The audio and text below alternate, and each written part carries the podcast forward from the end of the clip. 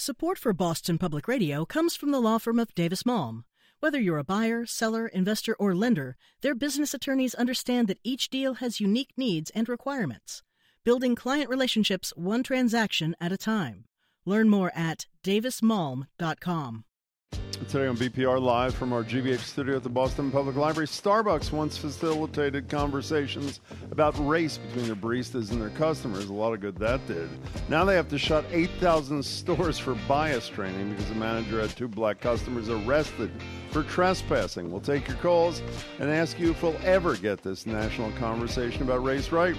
For all the partisan bickering in D.C. and even inter party friction in the West Wing, there's some unity today as voices from across the political spectrum remember Barbara Bush. We'll remember her too in our politics roundup. At noon, Juliette Kayyem is here, which means it's Mueller time. We'll go over the latest developments in the Russia investigation. Then we look at the erosion of America's democracy by way of a terrific new book, The Road to Unfreedom, which looks at how Putin's playbook to ravage the Ukraine is the same one he's using to upend the United States. That and more is next on Boston Public Radio.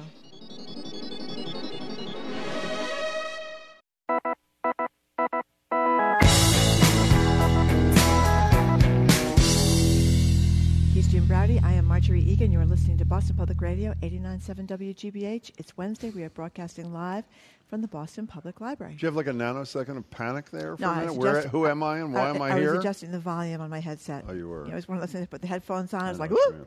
and I had to turn it down a little bit. nice to see you. Nice to see you too, Jim. So, three years ago, Starbucks was serving up coffee with a shot of race relations. We talked about it at the time, inviting baristas and customers. Remember this? Talk about what is probably the most polarizing topic in America. A lot of good that did. Now they have to shut down 8,000 stores for racial sensitivity training because the manager had two black customers arrested in Philadelphia for trespassing. Nearly 10 years ago, there was the Beer Summit. Remember growing out of a little conflict in my hometown of Cambridge, our nation's attempt to have that conversation about race. Now there's the Barista Summit. Even though there have been plenty of stories in the news recently that highlight our fraught and sometimes fatal relationship with race, from Cambridge police possibly using excessive force on a black Harvard student to Stephon Clark, maybe Starbucks is getting so much attention because the fact that something like this can happen there is a reminder that it is happening everywhere. If two black guys can't sit in a Starbucks, a franchise that has branded itself as, I think you could say, enlightened, then where can they go? 877 301 8970. It's almost like we're back to the Woolworths lunch counters in Greensboro. Can we ever get this conversation about race going? I'll tell you, it was Chelsea when we were talking to her this morning. I was wondering why this one bothered me in some ways more than ones in which there were far worse consequences. And it is because of what I just said, which was Chelsea's notion, is that it's this is Starbucks. Yeah. This is the most mundane, unthreatening sort of environment. And two black guys, because they are sitting there, waiting for a meeting, by the way, sitting there, are uh, tossed out. And by the way, I've been in a Starbucks in Central Square. I don't go back anymore. I don't know if I ever told you this, where the bathroom was supposedly out of order, uh, and white people were in, allowed to use the broken bathroom, and black people. I mean, this is only anecdotal, uh, but uh, uh, it, I did see it. Where uh, this is like it's ridiculous. It is just so Black people uh, weren't allowed in the bathroom in Central Square, uh, Cambridge. Uh, yeah, that is correct. Uh, at least on one instance, I should say. It wasn't like I was doing uh, research, but one time I was there, that was the circumstance. It's not about Starbucks, though. It's about, again, if in the most mundane, unthreatening environments, the sign basically says blacks are not welcome, and that's essentially in. Phil- By the way, this part of Philadelphia, which is where my mother lived in her later years, Rittenhouse Square, is one of the ritziest, ritziest parts Beautiful. of town where I would argue most residents consider themselves, to use the word again, the most enlightened and the most tolerant and this sort of thing. And these two guys, you know, sitting while black, isn't that what uh, Renee Graham said Yeah. in her piece? And uh, the other thing she said in her piece in the Globe, which I thought was true, white people are scared of black people. I mean, that really is what it is in 2018. As frightening as that concept of fear is, that's what it is. Our number is 877 301 8970. What's your reaction to? You can react to any of these incidents. I mean, there's that little kid. We're going to talk to Andrea later. That 14 year old kid that was shot In a Detroit outside the- Detroit when he's looking for directions. A little black kid, but but this one is one that has really stuck with me in ways that some of the others have uh, have not. Well, yeah, it's and also the fact that it is in kind of a ritzy neighborhood. You would think that. Um, well, I guess that's not really fair. Why would you think you were more enlightened in a ritzy neighborhood? That's not fair. Well, I know the neighborhood. It's not because it's just I said ritzy. I shouldn't have ended there. I know the neighborhood. I spent a lot of time there when I was a kid, and particularly Yeah. in my mother's later years. It's uh, uh, trust me. It's a it's a square surrounded by liberals who consider themselves the most tolerant Right. of tolerant people, and they would say this kind of thing could never happen. And when you see the video, you see uh, there's up to six cops at one point I don't know in, the in, number in the in the Starbucks, and you see them moving the chairs, you know, putting the chairs down, like getting ready to to, to uh, for, For a kind of some kind- confrontation that didn't Exactly. happen. Exactly, and taking these guys out in handcuffs, which is obviously very humiliating. But you know something, I, I kind of think that all the conversations we've had about this, about this 14 year old uh, child who was shot Mm-hmm. looking for directions on the way to school, about uh, um, this Stephen Car- uh, Clark conversation we had last week about Stephon Clark about being shot multiple times in the back in his backyard. And, and the videos are really um, turning the heads of, of a lot of white people who are oblivious to this, who weren't really paying attention can you to say this. that? We've been watching these videos for years. Well, What's w- changing? It's more. It's more. I mean, everybody got very upset about Rodney King. That was like in the 90s, right? I'm talking about more recent times. I, I do think there's a realization among more people, at least people I talk to. and what are they doing about it? They're not doing anything about it, but they're at least knowing that it's real, that it's not an exaggeration. They're not siding with the police officers all the time the way they might have just instinctively because they say, well, you know, cops are running in and have to worry about coming home safe at the end of the day, all that kind of stuff. They're looking at it just like they're looking at that situation with the kid in Cambridge. Yeah, but can I, I tell you again to distinguish this for a second, and then we'll get to your calls. I think why this one has gotten to me as deeply as I think it has is it's easy to say when you see a shooting, for example, well, you know, that's on the extremes. And it's not that we're heartless, and not that we, I, let's assume for argument's sake you're right, and people do care and are troubled, by, as they should be, by some of these shootings. It's easy to rationalize, even if you don't accept it, and say, well, you know, crime or cops or something or alleged crime is on the extremes. This is, is who who listening to the show has not been to a Dunkin' Donuts or a Starbucks and sat down uh, to have a cup of coffee or sat down not to have a cup of coffee to wait for somebody who they're going to meet with and then have a cup Right. of coffee or a donut. Everybody has had this experience. Everybody could be these guys, except for the fact not everybody is two black guys who got let out, as you say, in handcuffs. I, this is as bad. And by the way, let me just say one other thing. I don't know if you heard the head of the NAACP Legal Defense Fund, who I guess has been hired by uh, uh, Schultz or somebody at Starbucks to conduct this sensitivity training. But I have to say, uh, uh, the head of the NAACP Legal Defense Fund, when she was asked the question this morning about what are you going to teach, what, what you, what's going to happen there, she had no answers for anything. This is a, I mean, with all due respect to Howard Schultz, and I know people think he's the second coming. This is a CYA kind of experience, as far as I'm concerned. And until proven otherwise, I want to, I want to, I want to know that this was legit, that this was a, this is a real effort, because it shouldn't have taken this for them to do something if they're so concerned about racial strife in this country. 877-301-8970. And by the way, the reason that I should finish the sentence, the reason they're worried is because there's a boycott Starbucks effort Right. that started a minute and a half after this video went public. You know, there's a story from Market Watch about the how much money they're going to by lose. the way, the 14-year-old kid was not actually hit; he was shot at. Thank you for our colleagues for clarifying that. Or my apologies. the, Go ahead. The uh, the, uh, story in Market Watch about how much it's going to cost Starbucks to shut down for How one much is it? afternoon, uh, uh, twelve million dollars in lost revenue. But the point is that they mentioned that the Starbucks shut down once before in 2008. Do you remember why they shut down No, in I don't 2008? remember that at all. Uh, well, they shut down in uh, for three hours in 2008 uh, to reorient employees toward perfecting the art of espresso making. That's fabulous. so I just thought that was sort of funny. But am I not right? Is twelve million dollars is far less than the the number of customers they were going to lose if they don't do something in reaction to this this crap in Philadelphia. Is that not safe? Yeah, well, I think so. it- I think they got to prove that they really care about this, as opposed to some crisis manager they've hired has said you got to act quickly and dramatically, and the way you act quickly and dramatically is shut the stores down. What is it? Three hours they're going to shut them down, or some Yeah, such I thing. think it's that. Let's take some calls. 877 301 8970. Let's go to Eric in Shrewsbury. Hi, Eric. Hi, Eric. Hi, how are you guys? Hi. Good. Yes, I'm just wondering why uh, why is Starbucks taking it on the chin so much for this when it was one barista, and it kind of seems to me like the cops could have easily diffused the situation. They didn't need to arrest these guys. They could have talked to them, see what they were up to, you know, asked them maybe to leave if they they thought they should, but they got thrown in jail. And kind of reminds me of that United, that guy getting pulled off that United flight. Dr. Dao. United took all the flack. Yeah, remember that? And Yeah. The United got all the flack, but it was a to me it seemed like a pretty aggressive cop on there, yanking the guy off and punching him. It wasn't a, a, a stewardess or a flight attendant that uh, that did that. I, Eric, I think the answer is they should be. You make a good point. They should be added to the list. They did, uh, I think, overreact. But I guess I don't know if it was a barista, the manager, whoever was in charge there, who made the initial call, based upon at least what we know so far, is that they were actually sitting there and had yet to order a drink.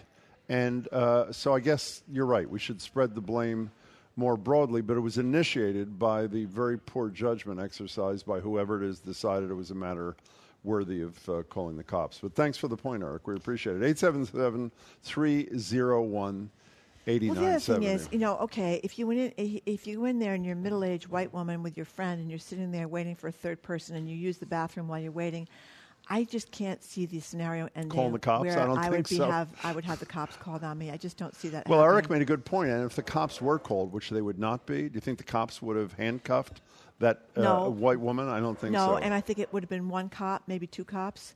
No one would be putting the uh, moving the, the tables and the chairs around, anticipating a brawl. I mean, it was it was clear. You know, Renee Grant's thing is that white people are afraid of black people, and I think she's got a point. Uh, let's go to Michael in Boston. You're next on Boston Public Radio. Thank you very much for calling in. Hi, Michael. Uh, hi, hi. Can you hear me? We can, yes. Okay, great. Um, I think you know there's a lot of interesting topics and a lot of you know good things that we could talk about in terms of race relations and what to learn from this. But there is an other side of this story um, that you didn't mention in your intro. What's that? Um, the local the local police seem to describe the manager was simply enforcing a nationwide, uh, company-wide policy that I know that you can't sit in a Starbucks if you don't buy anything. You can't use a Starbucks if you don't buy anything, which is why I usually don't go to Starbucks. Um, and they were the the two patrons were kindly asked by the manager uh, that if they couldn't stay unless they buy unless they bought something. I think most people most people of all races would have either bought something or kindly left. Um, that's what I would have done. But they decided to defiantly stay and they they said, you know, if you continue to do this, we're going to have to call the cops. You can't. It's against policy. And the cops came, and according to the local police chief, um, he said that his his police officers did everything by the book and did the right thing, and they kindly told the patrons this and that they they should just leave and that that's the rule. And they said no, and they basically egged the police on to arrest them. Okay, Michael. Let, inviting- okay, Michael, we got it. Let, let me uh, respond in two ways if I can, then you can respond to me. If I was the one sitting in that Starbucks uh, in Philadelphia, I think they would have called the cops? Well, you you are a bad example. You think they would have called the cops? I would have called the cops on you. Well, I uh, think that's but- unlikely. And two, I don't only think that's unlikely, I think it's impossible. And number two, if it turns out this was just filing, uh, following company policy, why did the CEO of the company fly to Philadelphia to apologize face to face to the two men? And why have they shut their stores down for three hours, 8,000 of them, for racial sensitivity training if all they were doing is following the rules? Even the people who run Starbucks don't agree with you. I, well, I, well, the the owners of CES, uh, of, of not CVS, uh, of Starbucks. Yeah. Uh, I, th- I think everyone knows why they did it. They're afraid. They're afraid of the mob, and they're afraid of What of mob? Meaning, a, what does that mean? A black mob? No, the liberal mob, the left, the left wing mob, who say anyone who doesn't do anything we like about race is a horrible person and should be boycotted. Um, and they want to appease these people on a, a scenario which is pretty mundane. People break the rules at Starbucks, get asked to leave, refuse to, and the cops get called. Michael, let me do do me a favor. Do me a favor. We don't allow two people, one person to call twice in the same day. You have two hours and forty minutes to find me a white person who was thrown out of any of the eight thousand Starbucks in America because they sat there without a drink too long. If you find it, call back and we'll take your call. And thank you very much for calling to begin with. 877 301 8970. With all due respect, talk about denial of race being a factor. I have sat in these Starbucks in Davis Square probably for 45 minutes in a soft leather chair waiting to be joined by a friend. People do this all the time. The policy, in quotes, was enforced because of the color of their skin. And it's not because of my politics, Michael, that I believe that. It's because them's the facts. Actually, you've been arrested on several occasions, Jim. I have. Uh, uh, well, then I was a bad example. you were a bad example. What one are you talking about? No, I could see just where a certain belligerence would begin, and there'd be a backup. But they were you, not you belligerent. No, I'm talking about you. I'm talking about your situation. Okay, then I was a bad example. situation. Okay, let's pick you. Do you think you would have been no, arrested? No. And thrown out? No, absolutely not. 877 301 8970. Let's go to Tom in Rockport. Hi, Tom. Hi. Tom, there, before there, Tom, I, before you go ahead, can I read one thing to you? This is for sure. the prior caller. It's not always clear whether sitting in a Starbucks or using a Starbucks restroom without purchasing any items is allowed. A company spokesperson said Starbucks does not have a broad policy prohibiting people from using restrooms or sitting inside for free, allowing individual stores to set their own rules. So, my apologies. Take it away, Tom. Sure. Okay. So, I think the issues that people do not understand are the issues of being a minority and the issues of power. You know, when Dylann Roof killed those people in South Carolina and those poor women were forced to confront, you know, face him, and they said, We have to find it in our hearts to forgive you. I made a, a black humor joke at the time that, you know, obviously white people are deficient in, you know, because a white person, it would never have happened if it was a white kid who had shot, I mean, a black kid who shot, you know, a white church up and you know he probably wouldn't have uh, arrived alive to be arraigned. And I said, you know, people, maybe black people, white people are deficient in an empathy gene, but you know, it. I wasn't. I think I'm not far off because there was a recent study on power, and when people gain positions of power, there are apparently neurological changes that go on in the brain where they cannot read empathic cues. So if you're born white in this country, you are born into a position of power over minorities that you're not even aware of. And you are going to view, I mean, you talked about, you know, people's, white people's fear of black violence. The history of this country is white violence against blacks, and yet it's viewed the other way around. And I, Fine you know, point. It, you know, anyway, you know, uh, having, you know, grown up Jewish in a town out in Western Mass where, you know, when I was a kid 60 years ago, Jews were not allowed in that uh, country club in, in that town where they are now allowed. But you know, you you even even I was not aware of you know growing up in a, a liberal family that you know was in favor of civil rights, really understanding what it is. You know, for a, you know, there was a guy on television, a commentator on CNBC or MSNBC, discussing this the other day, and a white comment, the white commentator was saying, you know, of course, you know, Starbucks is a place where everybody goes to, re- you know, relax and use the bathroom. And the black guy said, I never get to use the bathroom without paying.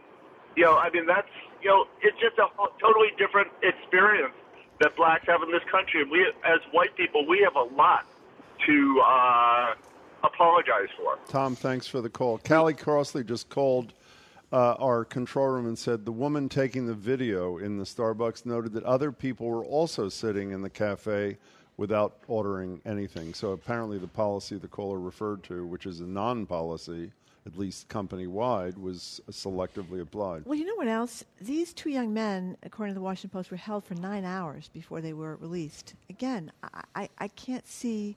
Um, why was why were they held Maybe nine trying hours? to figure out what their defense was going to be when they, not they the, the two men when the cops were trying to figure out how do we explain the mess we have gotten ourselves But they, they were into. held for nine that. hours. We would assume in a cell I don't know. for sitting in a Starbucks. Uh, I, I don't know.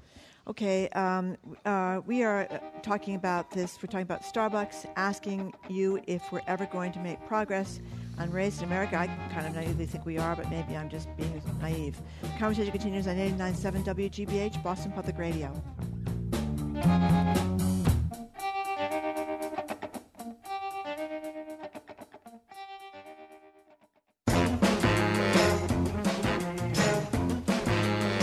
Welcome back to Boston Public Radio. Jim Braude and Margery Eagan. We're live from our Boston Public Radio studio, the GBH studio at the Boston Public Library. If you're just tuning in, we're talking about Starbucks Philly style, my hometown. They're closing 8,000 stores nationwide for, I don't know if it's a day or part of a day, for racial sensitivity training.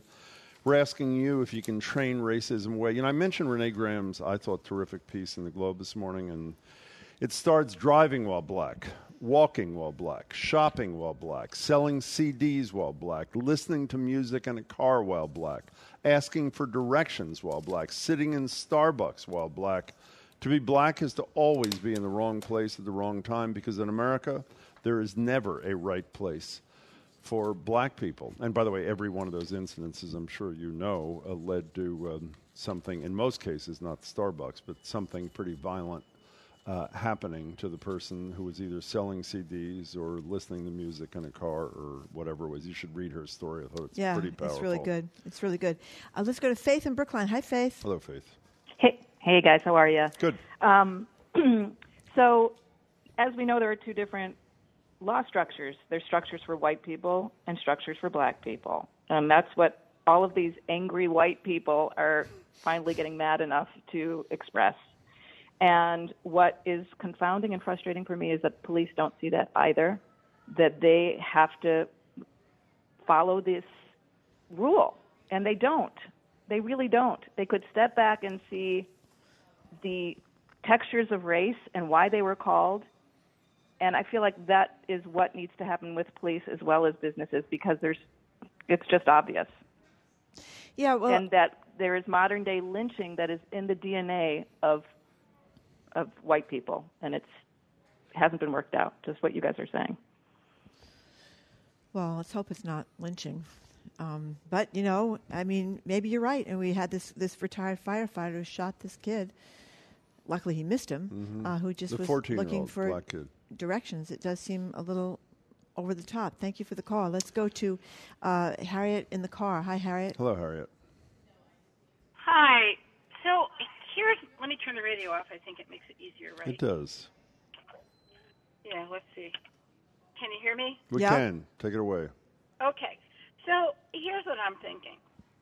Starbucks is going to close down Right. to try to try to teach people not to be racist. Okay, I'm a black woman. I'm 67 years old. I don't believe you can teach anybody not to be racist. And I think a lot of people don't even realize they're racist. They're the nicest people in the world and have no idea how racist they are. My problem is why isn't there any focus on the woman who made the call in the first place? I'd like to see her come out and apologize.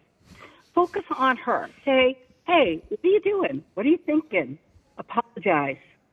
Because everybody at Starbucks didn't participate in this egregious, offensive behavior.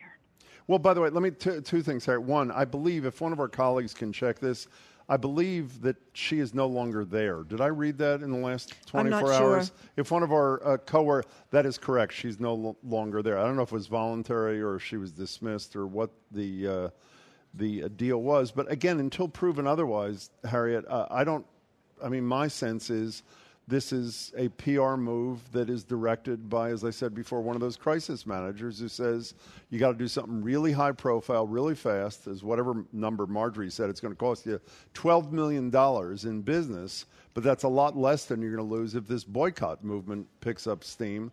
I mean, Schultz and whatever the CEO's name have got to demonstrate this is a sincere response to a problem rather than just a CYA response to a problem. So I don't know what they're going to teach, Harriet. I guess we have to stay tuned. Thank you for your uh, call. 877 301 897. And, you know, and also, we, as we said earlier, remember the thing with the cups race together? I mean, with all due respect, even if that was well intended, the notion what your the customer and the barista are going to have a conversation about race in this country. I mean, was that anything other than a PR stunt? And by the way, that disappeared pretty quickly, did it not? If I recall correctly. Yeah, yeah, uh, yeah. It did, but, it, but you know, if you shut down for uh, for three hours to teach the fine art of making better espresso, I think maybe it's not a bad idea to shut down and have a con- you know have a. Do Have you a think dis- it's real? Do you think it's because because they're deeply concerned about the mistreatment of African Americans in their store in Philadelphia know, and maybe but, elsewhere? But, but but even if it's not real, it's not a terrible idea. idea. We were always talking about having a discussion about race. It is a terrible idea if the goal, and I don't know that this is the case, if the goal is to do nothing except move public opinion at a really damaging, potentially damaging moment for Starbucks, I think it is. Because then what they're trying, it's like, if you'll excuse the expression, fake news. I mean, it's if I'm right. I have no idea if I'm right, but let's again. I heard the woman who's conducting the training from a very well respected organization, the NAACP Legal Mm-hmm. Yep, Defense Fund, this yep, morning. yep. And maybe it's early. When is the thing? April 29th or something? I forget what the date is. But she couldn't answer the NPR anchor's question about what, what are they going to do during, what are you going to teach? What are you going to train? What are you going to do? Uh, which made me a little nervous that they hired fast, that being Starbucks, uh, hired a very credible person from a very credible organization because they wanted to make sure the word got out very quickly before the boycott picked up steam. I have, I have no idea. Let's well, go. It's like when Marty Walsh had those uh, "Let's Talk About Race" get-togethers. I, I- don't know if he's still having those. We should ask him that next time he comes Yeah. on. But um, and I did not go to the first one that I, the one I knew about at least. But they were, from what I read about them, when I heard about them, it was pretty productive to have pe- people together uh, in a room. African Americans, white people, Latino people talking about race. Hmm. We're always saying we should do that. So maybe it is just a PR stunt. Well, but the devil's in the content. Let's see what they're teaching and who's doing the teaching and what what happens there. Allie, you're in Duxbury. You're on Boston Public Radio. Thank you much for calling in. Hi. Hi, um, just a really quick comment. Um, Sure. Margery, I know that the theme is you're asking if things are going to change, and I think that there's one silver lining that came out of this that What? made me really proud as a white person. There was a white, I don't know if it was a man or a woman, standing up and defending the two black people that were being arrested, and they were using their white privilege for good. Wasn't that the guy they were supposed to meet with, if I can well, there remember was somebody, correctly? the, the person that videoed. He was white. Yeah, I He was know. Yeah, I saw and that he was using his privilege for good, um, which, you know, as a white woman myself, you know, I don't know if I would have been able to be that brave to do it. I would like to hope I would, but it was the one thing that I saw that makes me happy. Yeah, but yeah, do you appreciate, and this is not a reflection on you, how pathetic it is that that's the best we can take out of it, that a person who happens to be white had the decency and courage Oh, God. to Yes, actually absolutely. tell the truth. I mean, how pathetic is that? But Al, Oh, you're so right. I mean, I'm not saying it's not No, I pathetic. know, I'm I know, no, I'm not. I'm surely not quarreling with you. Thanks for the call. I, I, we well, there appreciate was that voice over and over during the Yeah. video saying, "What are you doing? What they're not doing anything. Why are you doing this to the cops?" Yeah. So that person was accosting the police officers as well, which often makes people uh, nervous. And by the way, uh, the, the the first caller, I think, this whole discussion made a very good point. Is What? there should be questions leveled at the Philadelphia police as well. I mean, their goal is to diffuse situations, and some might argue, well, if the two guys weren't willing to leave, then they couldn't diffuse it. I, I find it hard to believe that sitting in a, uh, a Starbucks without dr- ordering a drink is the basis for being cuffed and let out uh, of the restaurant, regardless of your unwillingness. Well, remember we talked about this with uh, uh, Police Commissioner Bill Evans a few weeks ago about the black guy that was walking down the street. He said on his way to get his hair cut, and the cops were looking out Yeah. the window at him. And there was that confrontation where the white cop gets out and starts saying, "Where are you going? What are you doing?" Mm-hmm. And this kid is saying, "Why are you asking me? You know, why are you asking me?" And and and that just doesn't happen if you are a white person walking down the street. You haven't explained your go- your whereabouts, and I'm sure this kid was tired of this kind of thing happening to him. You know, it it just I couldn't agree it- more. it's and why should you have to why should you have to explain I'm here for a business meeting if they're not asking everybody else? Do you remember Deval Patrick telling us the story years ago? Yes. About being in Milton and I think walking to a professor's house. Am I right, right about this? I don't remember. He's walking. I think he was walking he was to a professor's house at Milton Academy as a kid. Uh, not many black kids in Milton at that time. I don't know if there are now. And he was stopped by the cops. So, I mean, there, there are multitudes of these uh, stories. We're going to continue this discussion with Andrea Cabral in the uh, 12 o'clock hour. And thank you much for your calls. Yeah, but coming up, uh, the elephants not in the room. Congressional members of the GOP continue to resign. What could this mean for the midterms? That more is next on our political roundtable. Jennifer Nassour and Steve Kerrigan are with us. You're listening to 89.7 WGBH, Boston Public Radio, live from the Boston Public Library. Thank you.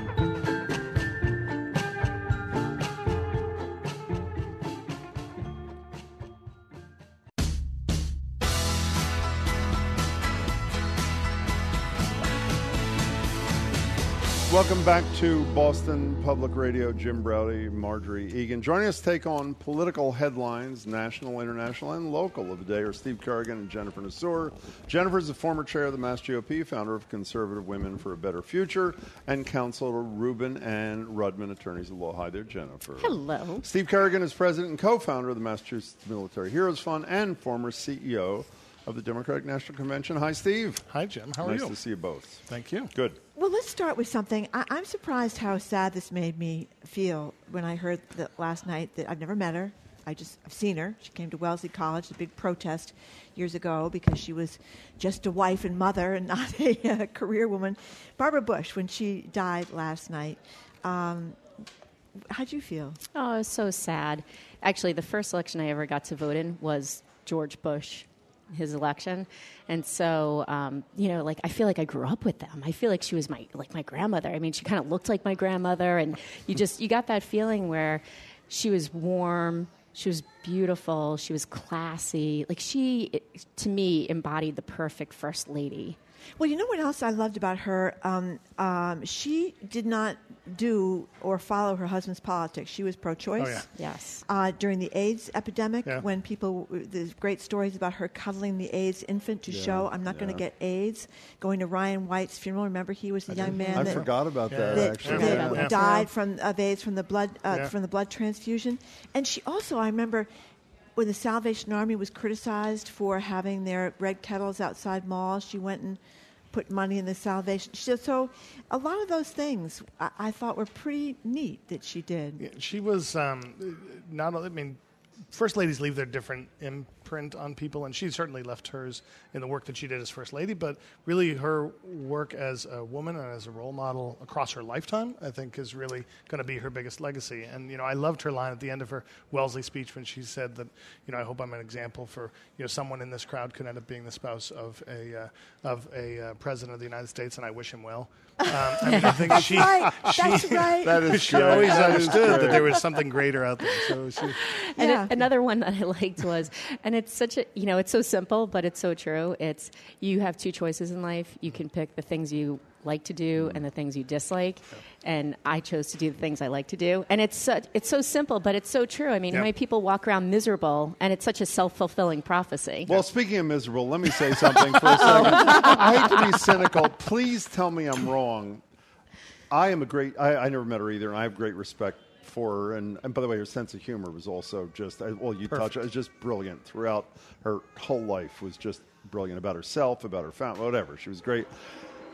I worry that one of the reasons she's gotten so much attention since she died is less because of who she was and what she did, and more because the media wanted to compare her and her family to the Trump family and to Donald Trump. I mean, they never said it. Right. But, you know, there was this thing that I- I'm watching last night, I'm reading last night online, and I felt like I was reading and watching between the lines where they were all saying, maybe unfairly on my part, they're not the Trumps. Is well, I that mean, yeah. No, well, look, I don't. I don't think you're entirely wrong.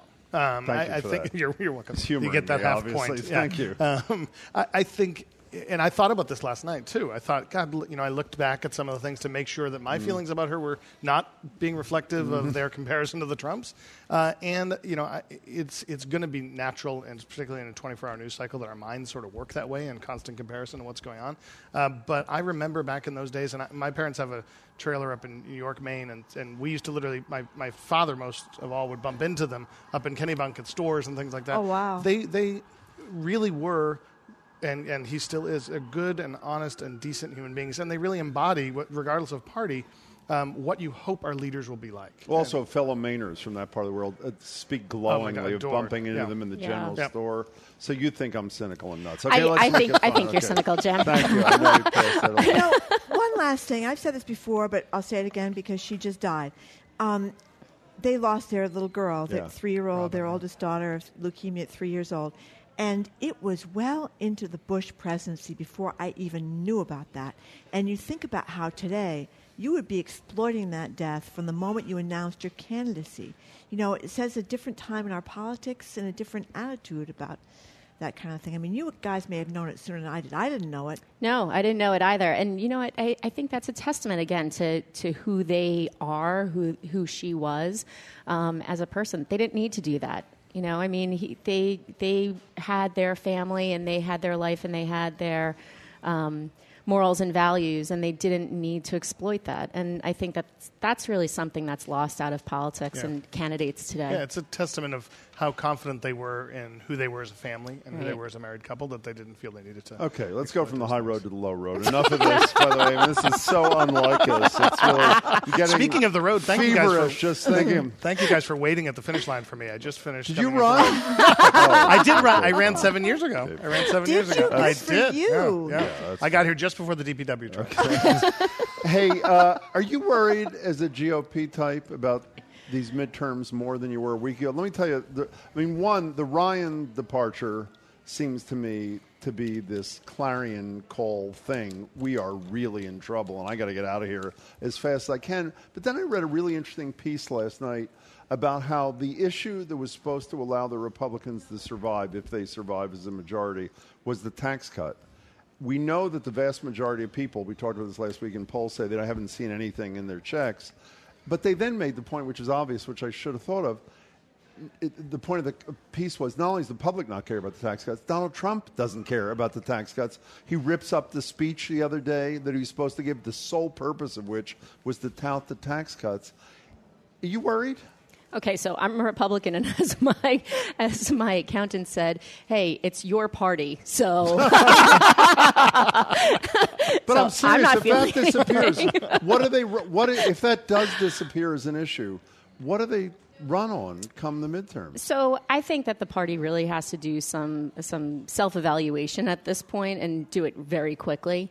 Um, I mean, look, the president's numbers are still up; they ticked up again, right, to where he was when he was 1st Mhm. inaugurated. So, I, how bad could it be? Really? I mean, yes, we have a whole bunch of retirements, but in a lot of those districts, they have other Republicans and good Republicans running. So, uh, you know, I think that the economy really has to take a hit in order for anything to change. I think Republicans like me, who still hold on to the principles and the morals and the values of the party, are pissed off, and we have been, and we're going to continue to be. But we're different than the Trump voters. We're different than the people that want to see the actual change that's been happening happen. So even though I want tax cuts and I want infrastructure, and everything seems to be moving very slowly um, and not happening at all, there are other Republicans that are just happy that Trump is in there. He's saying what he's saying, and they're going to keep electing Republicans that Trump rubber stamps. You're nodding in So- agreement. Well, so I'm in in part. I, I just remember 2010. I was working at the DNC, and I traveled the country with President Obama as we tried to remind people that a vote for the president was a vote for, or a vote for Democrats was a vote Mhm. for the president, and it, he got shellacked in his own 63 seats? Was that what it it was? was? something like. Yeah. Let's not. We don't need to bring that up. But, uh, but but I think this president in particular has like a crop top for for coattails. like I don't think there's anything. And the more Good that he allows the the Dem- the Republican Party rather to get off message and focus on his crazy. I mean, I agree with Jennifer in principle that that there are a lot of Republicans out there who are going to consistently reelect uh, their good, you know, valued uh, members. But if they're looking in those super Trump districts for super Trump voters to get out and vote, they're not going to do it. Talking to Steve Kerrigan and Jennifer Nassour. So let's talk about the ambassador to the UN, Nikki Haley. This is the line of the month. Yeah. Can we agree? I heard Joe Oh, Scarborough say that, um, "Hmm, you know, maybe she could be a Republican running against uh, Trump in the primary, uh, or maybe she could be on the short list for, for revenge for the president pretty soon. One of the other people may recall on Sunday she talked about how the United States was preparing new sanctions against uh, Russia, but then the White House said, "Oh no, no, that wasn't really happening." And then uh, Kudlow, he's the new uh, what is his new title? He's the Economic- economic Economic advisor, advisor. whatever he said. Uh, that he said that maybe she was confused, to which Nikki Haley said, with all due respect, God, I love this. I don't get confused. she told this to Fox News. So, um, you know, she's uh, uh, good looking, she's tough, she's smart, she's Former the- governor. Former governor. She's the daughter of, I think she's the daughter of two immigrants. I'm Yeah, not she sure. is, yeah. Okay, so what do you think, Jennifer Nassour? Uh, I think that Trump better tread lightly over here on the Nikki Haley territory. I mean, she is beloved. There's, I, there's no one who doesn't like her and no one who doesn't think that she's a rock star. Um, I mean, I've been lucky enough to actually meet her, and not only is she cool and beautiful and smart, but she is like, I went up and I introduced myself. She gave me the biggest hug Really? and said, I'm so happy to meet you. We need more of us. And how are we going to do that? It, like, just. And how close do you live to New Hampshire? Yeah, but I mean, no. This this was like five years ago, and it just I thought that she was really someone that is. Um, friendly kind warm you know and, and if she's going to go up against trump as a, as a candidate one day and he's going to piss her off and she's going to do that my money's on her because she will be able to pull people from both sides to vote for her because she's that kind of person You know what I understand about this whole thing? Margery said to me this morning, why is Larry Kudlow commenting on Right. Russian sanctions? That's number one. But number two, what kind of person does that? I mean, is that was the calculation? Let me see. What is Donald Trump going to be happiest? I mean, a lot of us want to do what our bosses will like. Why did he have to demean uh, Nikki Haley, who is as respected as she is, particularly in those circles, but I think more broadly, as Jennifer said too? What I mean, It was just, it was bumbled at best. I mean, look, it's definitely Larry Kudlow trying to go out there and assert himself as the new guy on the block. Um, he is definitely much more of a Trump person than she is because he's a white guy. Uh, of a certain age, um, you know, he, So Trump. I must be too, I guess, based on those criteria. Depending on the day, you never know. It's Donald Trump. Um, but he's mishandled her. I thought it was actually a, uh, a brilliant move that she asked for this post at, at the UN. Why? Because, because it, it, ele- it takes uh, a governor from a relatively not huge state or a well known state. Uh, and puts her on the world stage, gives her foreign true. policy Which she experience, didn't have. That's which she didn't have. And I thought, frankly, the best way to keep her in a box and not get her to primary him is when the Secretary of State's job was open, was to move her into that and sort of lock her in until at least the end of the term. Now he's not only not done that, he's replaced her by replaced the Secretary of State by another white guy, uh, and he is now poking her. In, and not giving her an opportunity to really spread her wings and Do you think, her wait, so when you stage. say poking her, do you think Kudlow did that? No. With, with Trump's blessing? Oh, definitely. Yeah. You do? Oh, I, I, I definitely believe some. He said, "Look, we haven't uh, agreed on the sanctions." Which, by the way, I guarantee you, she left the meeting at the White House believing the sanctions were Oh, happening. I- I don't think anybody doubts And that. Right. the wind blew a different direction, and the president changed his mind, and no one bothered to tell anybody in New York. She still demeaned her even in his apology. He apologized. Kudlow's apology? Yes, he said he was he apologized and he said he was wrong to say she was confused. But here's his quote.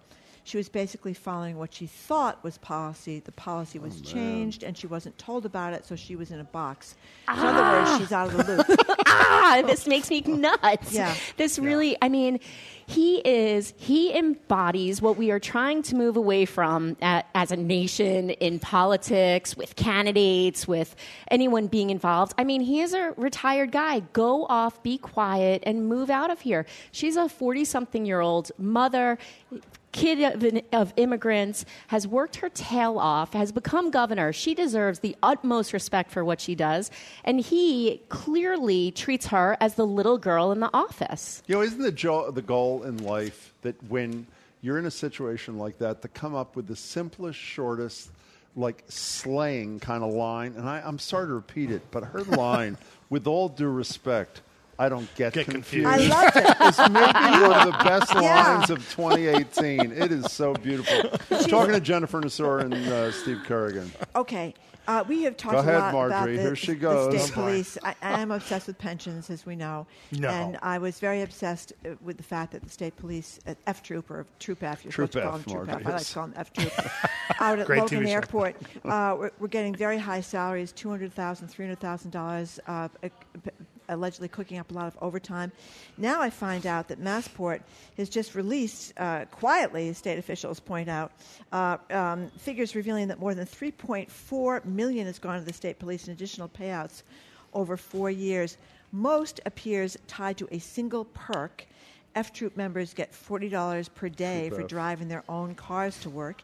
Then I read further in the story and found out they get $62 a month in a clothing allowance if they need to appear as civilians. I think it's for more than 10 days a What, month. like in a court or something? In a court well, I don't testifying know. or something? I don't know. I mean, this is uh, just.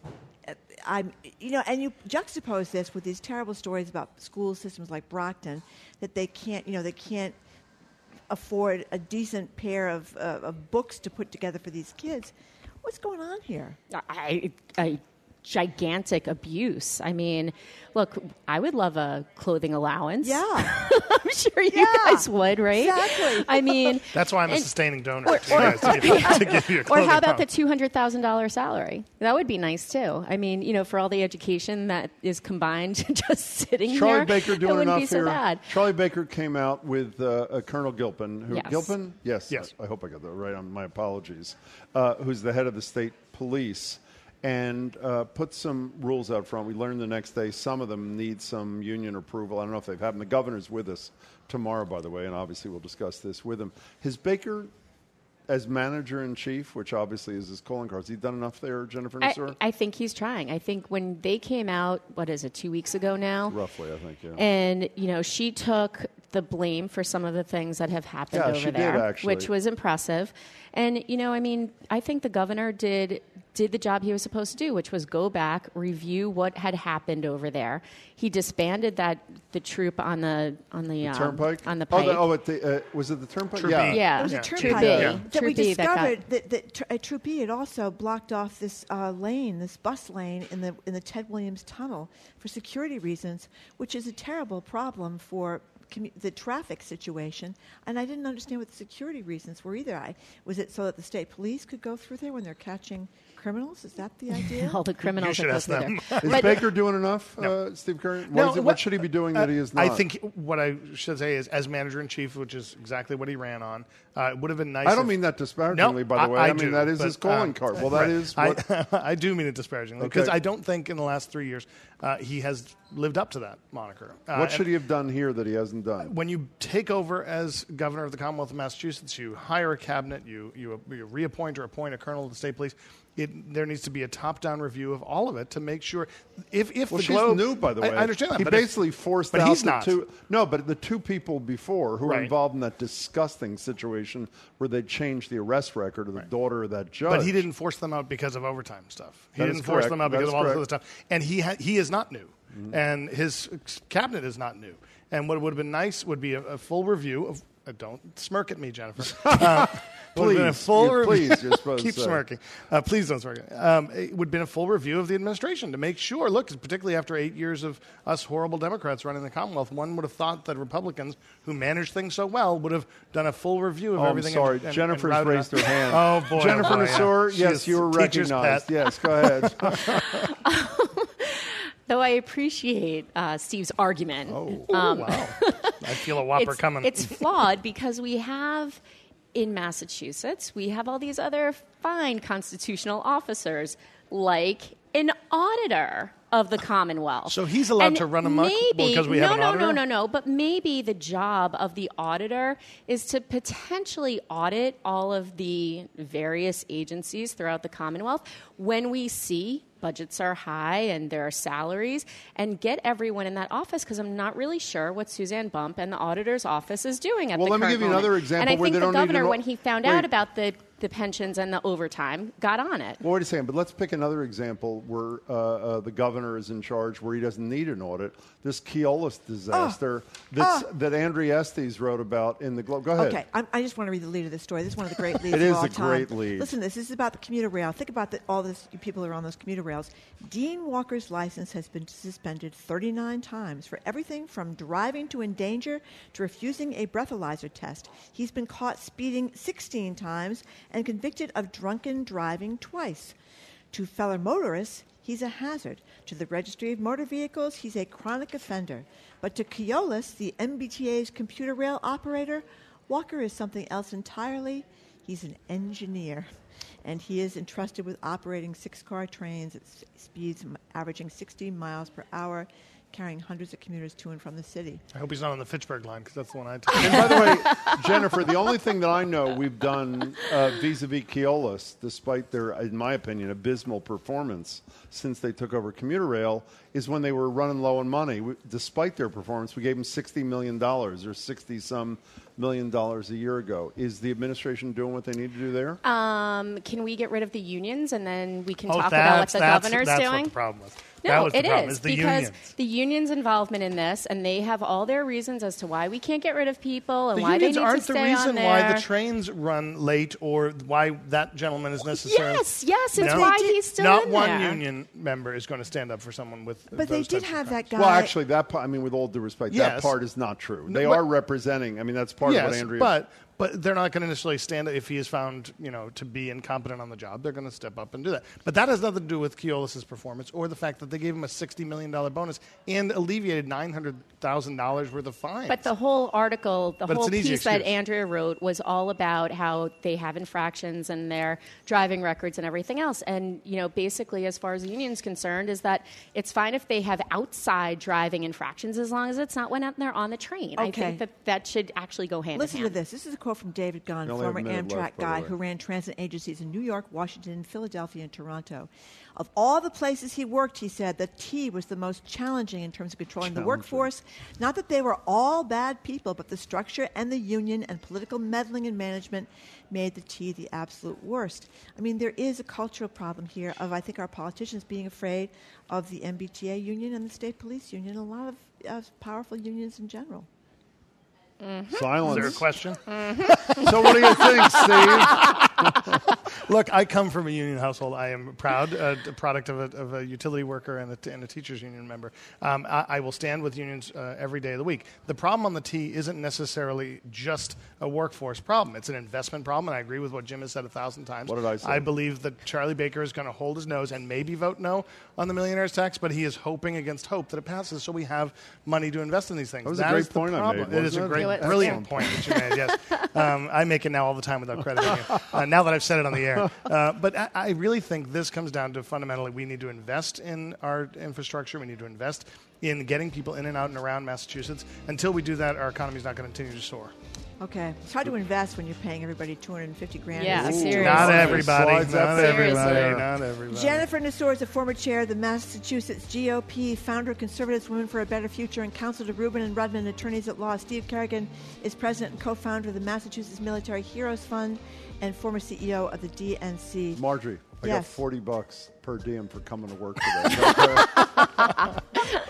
yeah, I tell you. Sorry, I We're going gonna leave money behind for you. Okay. Thank you very much, Jennifer and Steve, for coming in. Coming up, Juliette Kayyem is here, which means it's mother time. She joins us for that. It's going to be Cohen time as well on 89.7 WGBH Boston Public Radio, Bos- broadcasting from the Boston Public Library.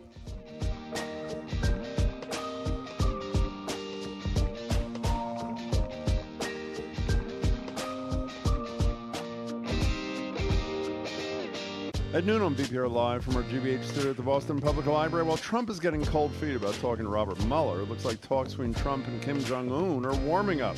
The Washington Post is reporting that CIA Director Mike Pompeo went to North Korea last month to lay the groundwork for a meeting between the two leaders.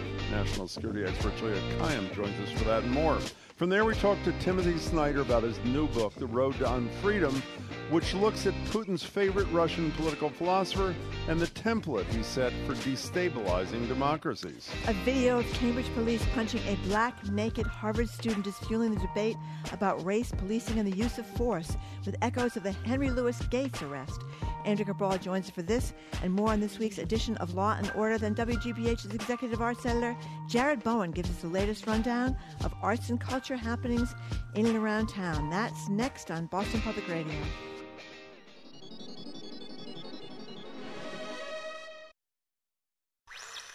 From a transmitter atop Great Blue Hill, this is WGBH. Live, local talk, Boston Public Radio.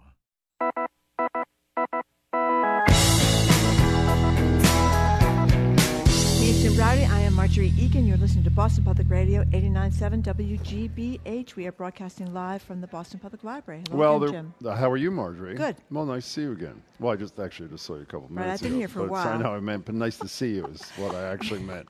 Uh, Juliette, let me just, uh, Just recover on introduce my me. own. Thank you. Introduce In any case, Let's get this just, you're right, let's just do this. Juliette Kayyem joins us. She's a national security expert. She's a professor at Harvard's Kennedy School and CEO of Zemcar. Hi, Juliette. Hello, good to see you Good for the to see first you. time That's today. Great. Good. Uh, Thank you. So uh, l- l- let's start out with um, the president's sending um, CIA Director Mon- uh, Mike Pompeo to North Korea. Um, a lot of people concerned about Mike Pompeo being a hawk and so forth, but on the other hand, it's talking to Yeah. North Korea. So what is the what is the So if I just you know, just took a snapshot of that moment that in, in, in attempts to use diplomatic means to, to get the tension out of the Korean Peninsula, the um, a senior member of the Trump team went there to meet with the leader of North Korea. I would think fantastic, um, uh, and I do. I think that the you know this is the beginning of the kind of dialogue. We Madeleine Albright went many years ago to meet the father. Um, you know, it, there's oddities to it. Um, Pompeo, as you said, is not just a hawk, but he has mocked previous presidents for trying to make overtures to various countries, whether it's Iran, Cuba, or North Korea. Uh, he was not the Secretary of State at the time. He was still the CIA Well, he director. still isn't the Secretary still- of he's still State, the- Yes, he's he's still- been yeah. nominated as Secretary of State, And there's the still the C- politics of it that his his nomination is struggling, and so the fact that this seemed like a very well calculated leak, which which Trump then confirmed this morning, you know, is is is you know why was this done and and. Uh, what were the political motives here? But I think, you know, finally on the substance of it, you know, Kim has gotten what he wants, right? In the sense that he has now put the United States in equal footing with North Korea and the North Korean leader. That may be fine if we have a strategy on the other end. I find it hard to believe that he's going, that Kim is going to denuclearize. Um, and so, if that's not the case, then what's the goal here except for elevating Kim to the, I'm not saying Trump, the president of the United States level? Um, we also still have Americans who are being held in North Korea. And why that's not a quid pro quo for meeting, I don't understand. I mean, this is the easiest thing for Kim to do. It's not like he has to go through a judicial process. But I, I would make any meeting at that senior level conditional on getting our three Americans out. But we don't know that he's not doing that. And We uh, don't. since he has a flair for the dramatic, it is plausible It is. that he return the president himself returns home from wherever they are with these It is possible. people. But you know, I I hate to It's a good grasp at straws, but there's a lot of gr- grasping we do these days. One must assume, despite uh, Pompeo's hawkish past, that he was careful enough not to do or say something meeting with Kim Jong Un that would knock the whole thing off course before it even happened, which suggests, unless it was a fraudulent kind of encounter, that there is a new and different, or a newish and different ish Pompeo as he Yeah. eases into his new role. I mean, eh, so I guess the fact that there's even any preparatory work with somebody at a relatively high level is a good thing. Is a positive thing Yeah, because I a lot think- of us were worried. Essentially, the meeting's going to happen with virtually nothing except low-level uh, contact. Right, and it will be interesting to see sort of what the takeaways were in terms of, you know, what what North Korea wants. What, wh- how far will it go in terms of ne- denu- denuclearization, if at all? Mm-hmm. Um, where is South Korea in all this? Um, where is Japan? You know, he's he's with the Do- Donald Trump is with the leader of uh, Japan right now, um, and uh, Two and- guys in trouble at home, by the Yeah. way. Abe in Japan, and obviously Trump Right. here. Yeah. So and um, and uh, you know, sort of, you know, Trump tweets out about the TPP and the you know, and doesn't seem to know that South Korea is not in it, and you know, just everything does seem more complicated than it needs to be if he would just you know read the briefing materials. So I think, as I said, as a snapshot, I, I I'm, I'm you know, I think this is a very good thing. I just don't know what the atmospherics are and what the takeaways are. But as you said, you know, the, the three Americans seems to me to be, and hopefully is, the quid pro quo for the meeting. We're talking to Juliette Kayyem. So um, apparently, uh, the Justice Department, M- uh, Mueller has believes that um, uh, Michael Cohen, the president's personal lawyer, uh, made a secret trip to Prague. Yeah. Uh, in the summer before the election, uh, not going straight there, but entering uh, Czechoslovakia through Germany. Um, I, I- you know, I don't know if that was in to try to disguise Yeah. anything or not. But why? Why is that significant? So it's If signi- true. If true, 'Cause he I want to say, we and he say. denies it, just and it's a single, oh, it's a single sourced.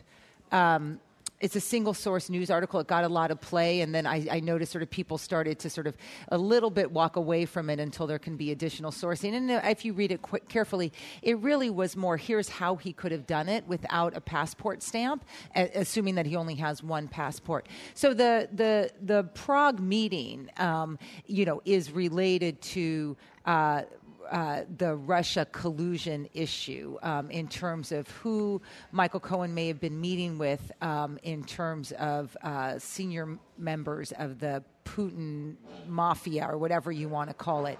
And so the question was was there a Trump representative in Prague at the moment that something we know happened in terms of Prague, and they've never been able to place a, a, member of the Trump team there.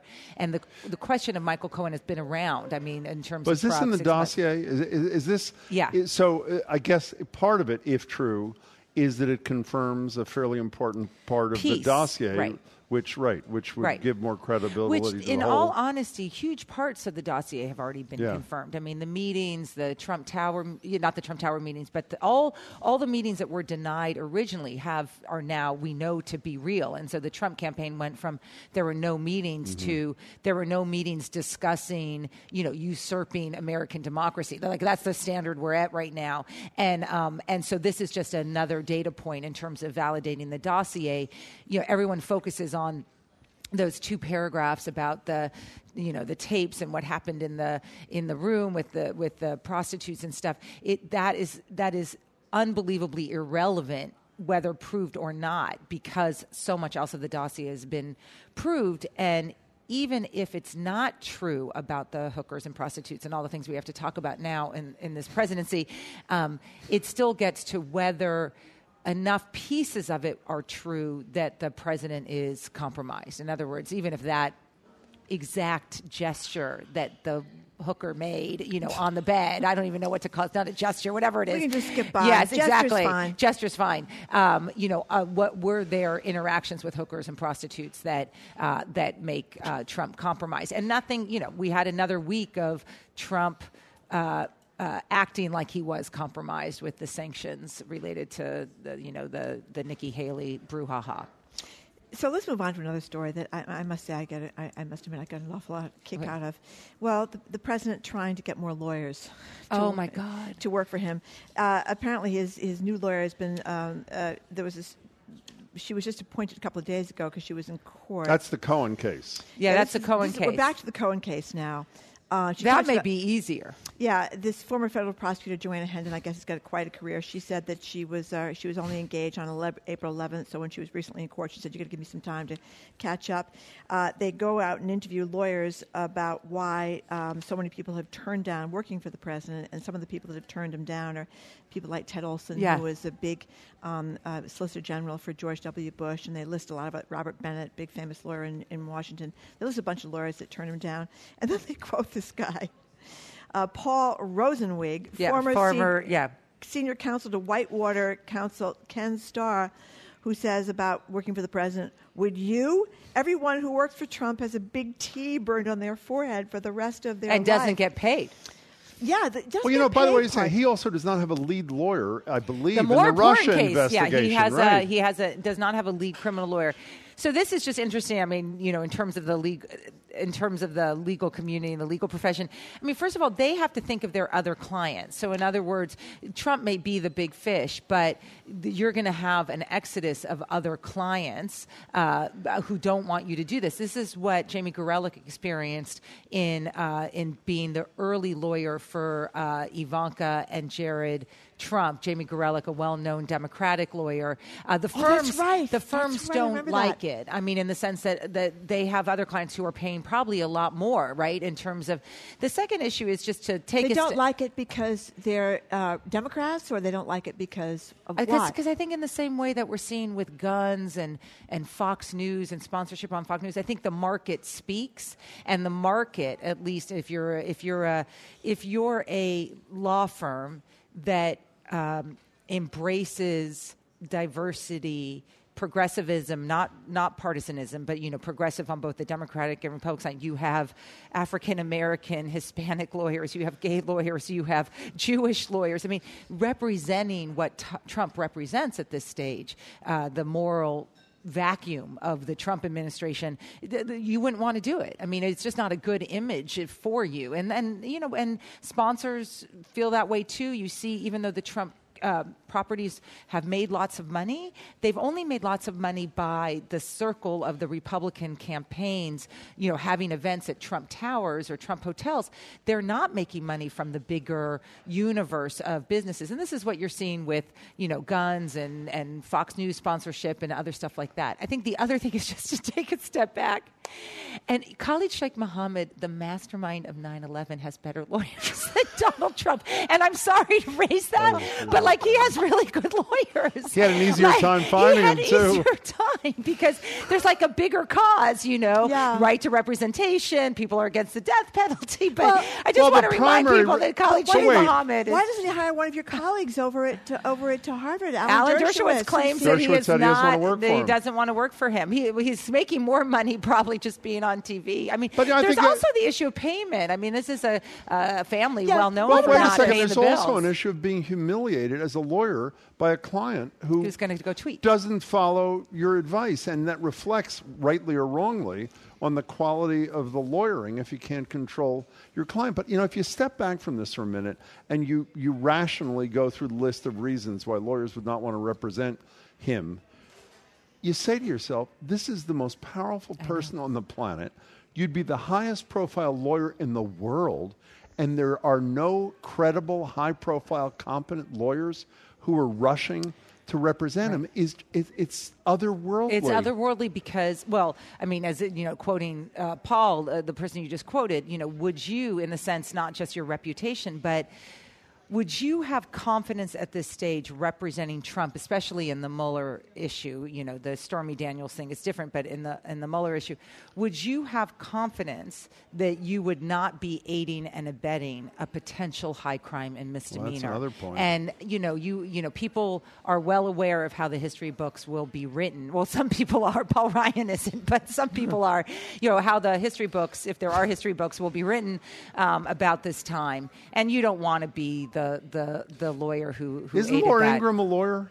Isn't yeah, she, why can can't do she it. represent She's mad him? at him, though, isn't she? Oh, I Mad don't at know. him? There- She's I mad get a lot of him? them I are. think she- well, I forget- Coulter, I Alex forget who's Jones, mad at him. mad They're at all him. mad at Coulter was him. mad about the, bu- the Budget. budget, and it didn't do enough for the, the, For the wall, wall. and immigration and all that kind of Right, stuff. I right. didn't know that Laura Ingraham. I don't- maybe him. she's not. I, I do know, know. her ratings have gone up dramatically. Uh, at least at la this was as of a couple of days ago, so I don't know what they were last night. But Yeah. you could be- after the brouhaha over the boycott of Right, by advertisers of her show when she went after the Parkland. Right, and it's, Uh, yeah, and then there's you know, and then Sean Hannity. The prime time on Fox is like a walking crisis management. You know, They're yeah, doing pretty well for yeah, themselves. I know, Hey, not Juliette, as well as MSNBC. Can we stay on lawyering just for a second? Yeah. Is the reports, uh, again, I don't know how credible they are, post this Cohen raid, as the president calls it, break in, I'm sorry, not raid, break in as he calls it, uh, uh, is that as a result of the anger that the president feels, uh, oh, Ingraham was upset about the Syria strikes. That's the, and Alex oh, Jones right. went notes It's about the that. Syria too. strikes. Thank That's Thank right. you for that, our li- colleagues. Literally, the Syria strikes happened since the last time I saw you, Yeah. and it wasn't even on our list. Now, What isn't that she- what- amazing? excuse by the me, way? What was she upset about that they weren't talking? They- intervention. Intervention. Yeah, it's Oh. like we're America Okay. first. You worry about ourselves. Okay. In any case, uh, getting back to this, the, the reports are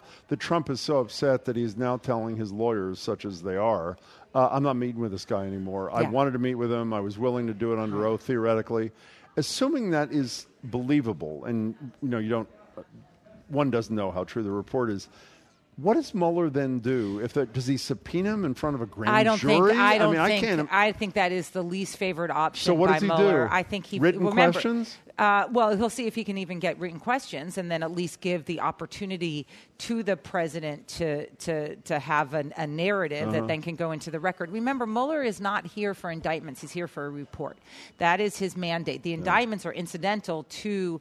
Uh, the report, and the report is what happened in 2016. So he obviously wants to give the president an opportunity, but there's no reason that he can't write that report. And remember, Mueller's- without having spoken, right? And Mueller's response, or someone's response, or someone reported that the Mueller team's response to you know the president, who I never thought was going to testify, because there's no way this guy can testify without lying. Um, if if uh, uh, Mueller's response was okay, then the report on obstruction of justice we can get out earlier meaning we don't need this guy Mm. to basically say you know obs- you know there, there there's clear obstruction of justice you know as i've been saying I think it's hard for us to conceptualize obstruction of justice happening in plain sight, but it just has. Like, I mean, we just see it every single day. You See it with Comey and uh, his recollection. You know, can I just say one thing? Yeah. For those who are upset by Juliette saying a minute ago they could never let him testify because all he's going to do is lie. If you have not seen, I played this on Greater Boston Okay. last week.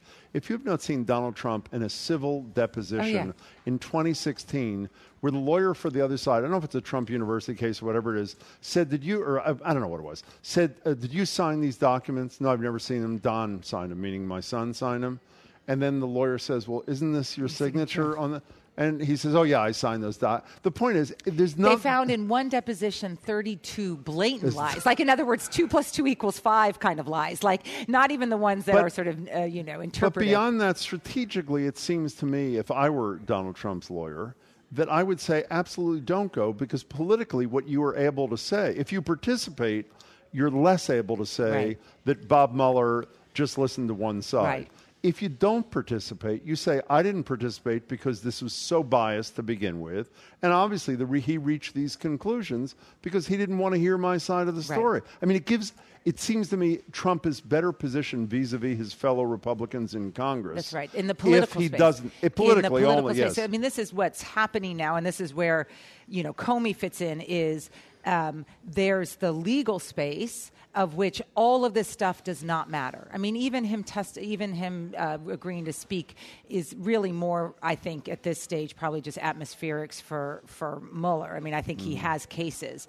Um, so he has a narrative, and then there's the political space, which is what you know, what can we do to to to you know you know make the make uh, Mueller look like fake news or make it look like a witch hunt. That's the, that's the only space Trump cares about because honestly, he is completely est, you know, if he tries to fight in the legal space. Because it seems, I mean, just the stuff that's come out so far, you've got multiple plea, uh, uh, plea deals, you've got multiple indictments, you've got, uh, and this is separate, but it might be related, a raid of his personal lawyers' uh, offices, not done easily. Y- He's losing big time in the legal front, so he's got to put all of his energies in the Right, in and the if you front. participate And- in the process, it's harder to Right. trash the process Right. that led to the report. right and this is and this is where you know this week of comey comes in you know i um, I said uh, on air, and I just I think I, I sort of encapsulated how I feel that you know as a you know as a FBI director, Comey was flawed as a self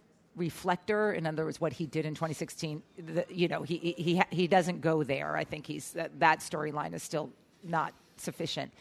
As a witness to obstruction of justice, he seems very credible. Um, I mean, the, the, that storyline seems very credible.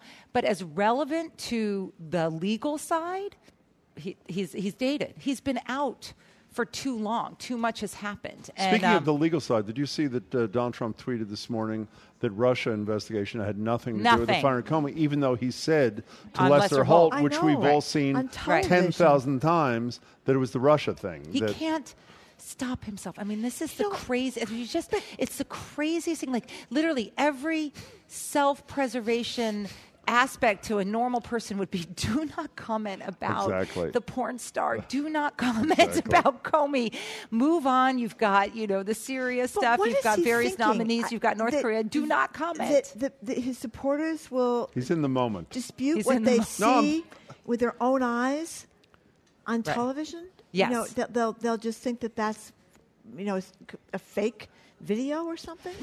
Yeah, you- no, you no, no, I mean, it's- how he thinks he's going to persuade people. Yeah, I mean his his strategy is if I can nobody- keep I, if I can keep them engaged and talk about the wall long enough and um, you know and and uh, and make sure the stock market doesn't go over the cliff and you know and do a few things then Sometimes then I wonder fine. if it's just that um, uh, so many people in his base just can't stand uh, Democrats, can't stand liberals, can't stand. Sort of how um, Democrats feel about Trump. I yeah. mean, there's no, no, no, there's and no that's middle what ground that was. on anything that was why someone like me, for four hours last night, I turned on the TV when I got home. I was uh, I was on air about before she passed away. I was on air. I can't even remember now about something, and I come Barbara home and I go, oh, a night No, at she home. said what Barbara the Bush. issue was I forgot Barbara what, and then Barbara Bush had died on, uh, by the time I got home, and I watched four hours of it, and the stories and the and, and the and the and, and the love and the and everything. And and I, I was like, why am I watching this for you know basically till eleven thirty at night? And it was just I think it was a little bit that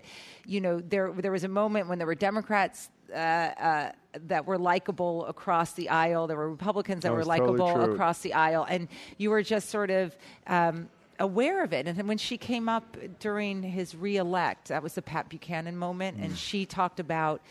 You know, not all families look like ours, and gay marriage, and and uh, you know, interracial couples, and um, it was, you know, you just sort of thought, you know, that's that's the Republican Party I grew up with, you know, and um, and it's just gone. Well, I, mean, thought that was just- refreshing, but as I said to the guests who were here before you, my cynical self says the reason your station, CNN, played that as big as it did Yeah. was so that the viewer would compare them to Donald Oh, yeah. Trump and Jeff Don Toobin, Jr. Jeff and Toobin Eric. said it Oh, out I- loud. Did he say oh, that? He said it out loud. No, What he did didn't say that. He just said, you know, I know we're not supposed to be political right now, but I'm not having the warm and fuzzies right now. I'm having the.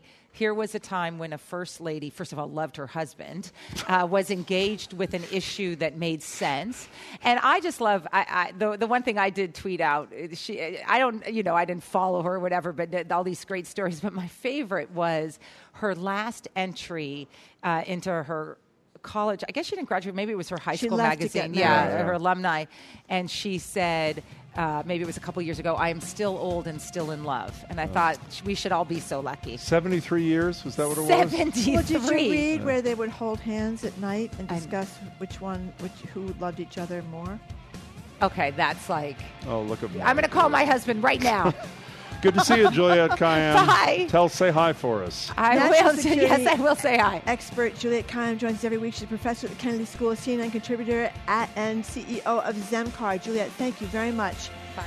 Coming up, what does an obscure earliest 20th century Russian philosopher have to do with the vulnerability of 21st century American democracy?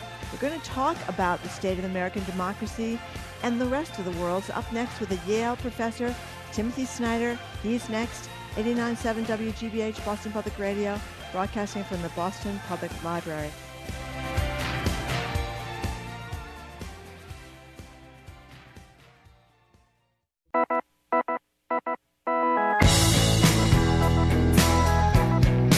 Welcome back to Boston Public Radio. I'm Jim Braude. She's Margery Eagan. We are broadcasting from our GBH studio at the Boston Public Library.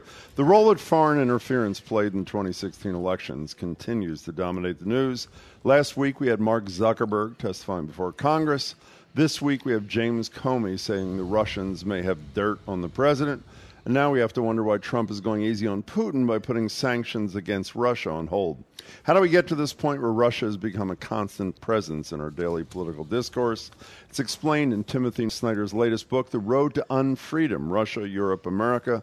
He's the Levin Professor of History at Yale University. Tim, thanks so much for being here. Very glad to be with you. So uh, great to talk to you too. And before we get to, to Russia, um, the title of your book, Jim said, "The Road to Unfreedom." So I wonder if you think that's where we're headed. I know in another book you said that we're no wiser than Europeans, um, but is, is that what you see happening to the United States of America?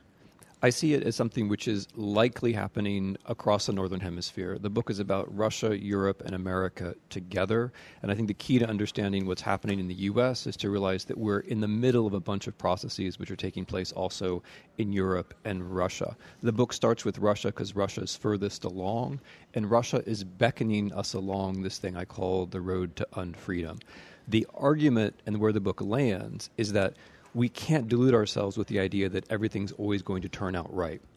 Nor can we delude ourselves with the idea that it's everyone else's fault. The book is about trying to be where we are in history so we can see clearly and then start to do what needs to be done. That's you're, you're the first thing you described there is what you call the politics of inevitability, right? Which has been, even though none of us have ever used that term, that's the the notion that we've all been at least subliminally, subliminally, if not consciously, operating on. What's the politic? What are the politics of eternity there, Tim Snyder? Yeah, I appreciate your saying that, Jim, because I, the, the politics of eternity is just a word that I made up to try to make it clear where we are. Another word for it would be progress, another might be American exceptionalism. The notion that all we have to do is kind of have a free ride in history because capitalism is going to generate democracy and therefore everything's going to be fine. Everything which seems wrong is just a blip or a bump in, in the road. That's just not true. That's an idea. It's a false idea. It's an idea which allows us to deny our own responsibility for what's going on. And when that idea crashes, when we hit a shock, like for example, many people did in 2008, or some of us did in 2016, then we're vulnerable to other bad ideas. You had a shock in 2016. You'd finished your book, from what I understand. Is that not correct? and you said, "Oops, uh, I may have to uh, expand this or reboot this thing." That's true, is it not? With the election of Donald Trump. Yeah, it was maybe a little bit less of a shock for me than it was for, for other people because I was the the world that I was living in mentally was a Russian and Ukrainian world, mm-hmm. and many of the things which took place in the Trump campaign in 2016 were simple copies of techniques which had already been used and worked over there. So in 2016, I was actually the first person to publish on the Trump Putin connection, and I also wrote about Russian interference in direct interference in the elections in, in August of 16. So I was surprised, but I was maybe a little bit less shocked than everyone else. And the, you're right. I wrote the last chapter, the one I'm proudest about, about about the United States in 2016, after Mr. Trump won. I mean, I, I thought that I had written a book which explained why the campaign could happen, and then it turned out I had to explain why the victory could happen. Well, tell us uh, uh, about uh, Vladimir Putin. Let's go to Russia for a while. Why why does he want this destabilization here and uh, in so many other countries? What's going on with him? Yeah, the basic the basic logic is domestic, which is why one has to understand Russia. So, if you are Mr. Putin, you're at the head of an oligarchical clan. You're a very rich man surrounded by a few other rich friends, and the way that you govern the country without the rule of law means that no one can really expect social advancement. So things are basically static. How do you then govern from that position? And this is a really interesting general question because we're all headed towards greater wealth inequality. The Russians have found a solution. The solution is you govern by spectacle. And the spectacle is of an innocent us constantly threatened by a decadent and corrupt them. Now, what Mr. Putin must tell his people is that this condition in Russia, no rule of law, ever present corruption, that's normal. Europe's like that, America's like that. So the interesting thing about Russian propaganda is that it doesn't say Russia's great. It just says every place is equally corrupt. Therefore, you should love your own corruption.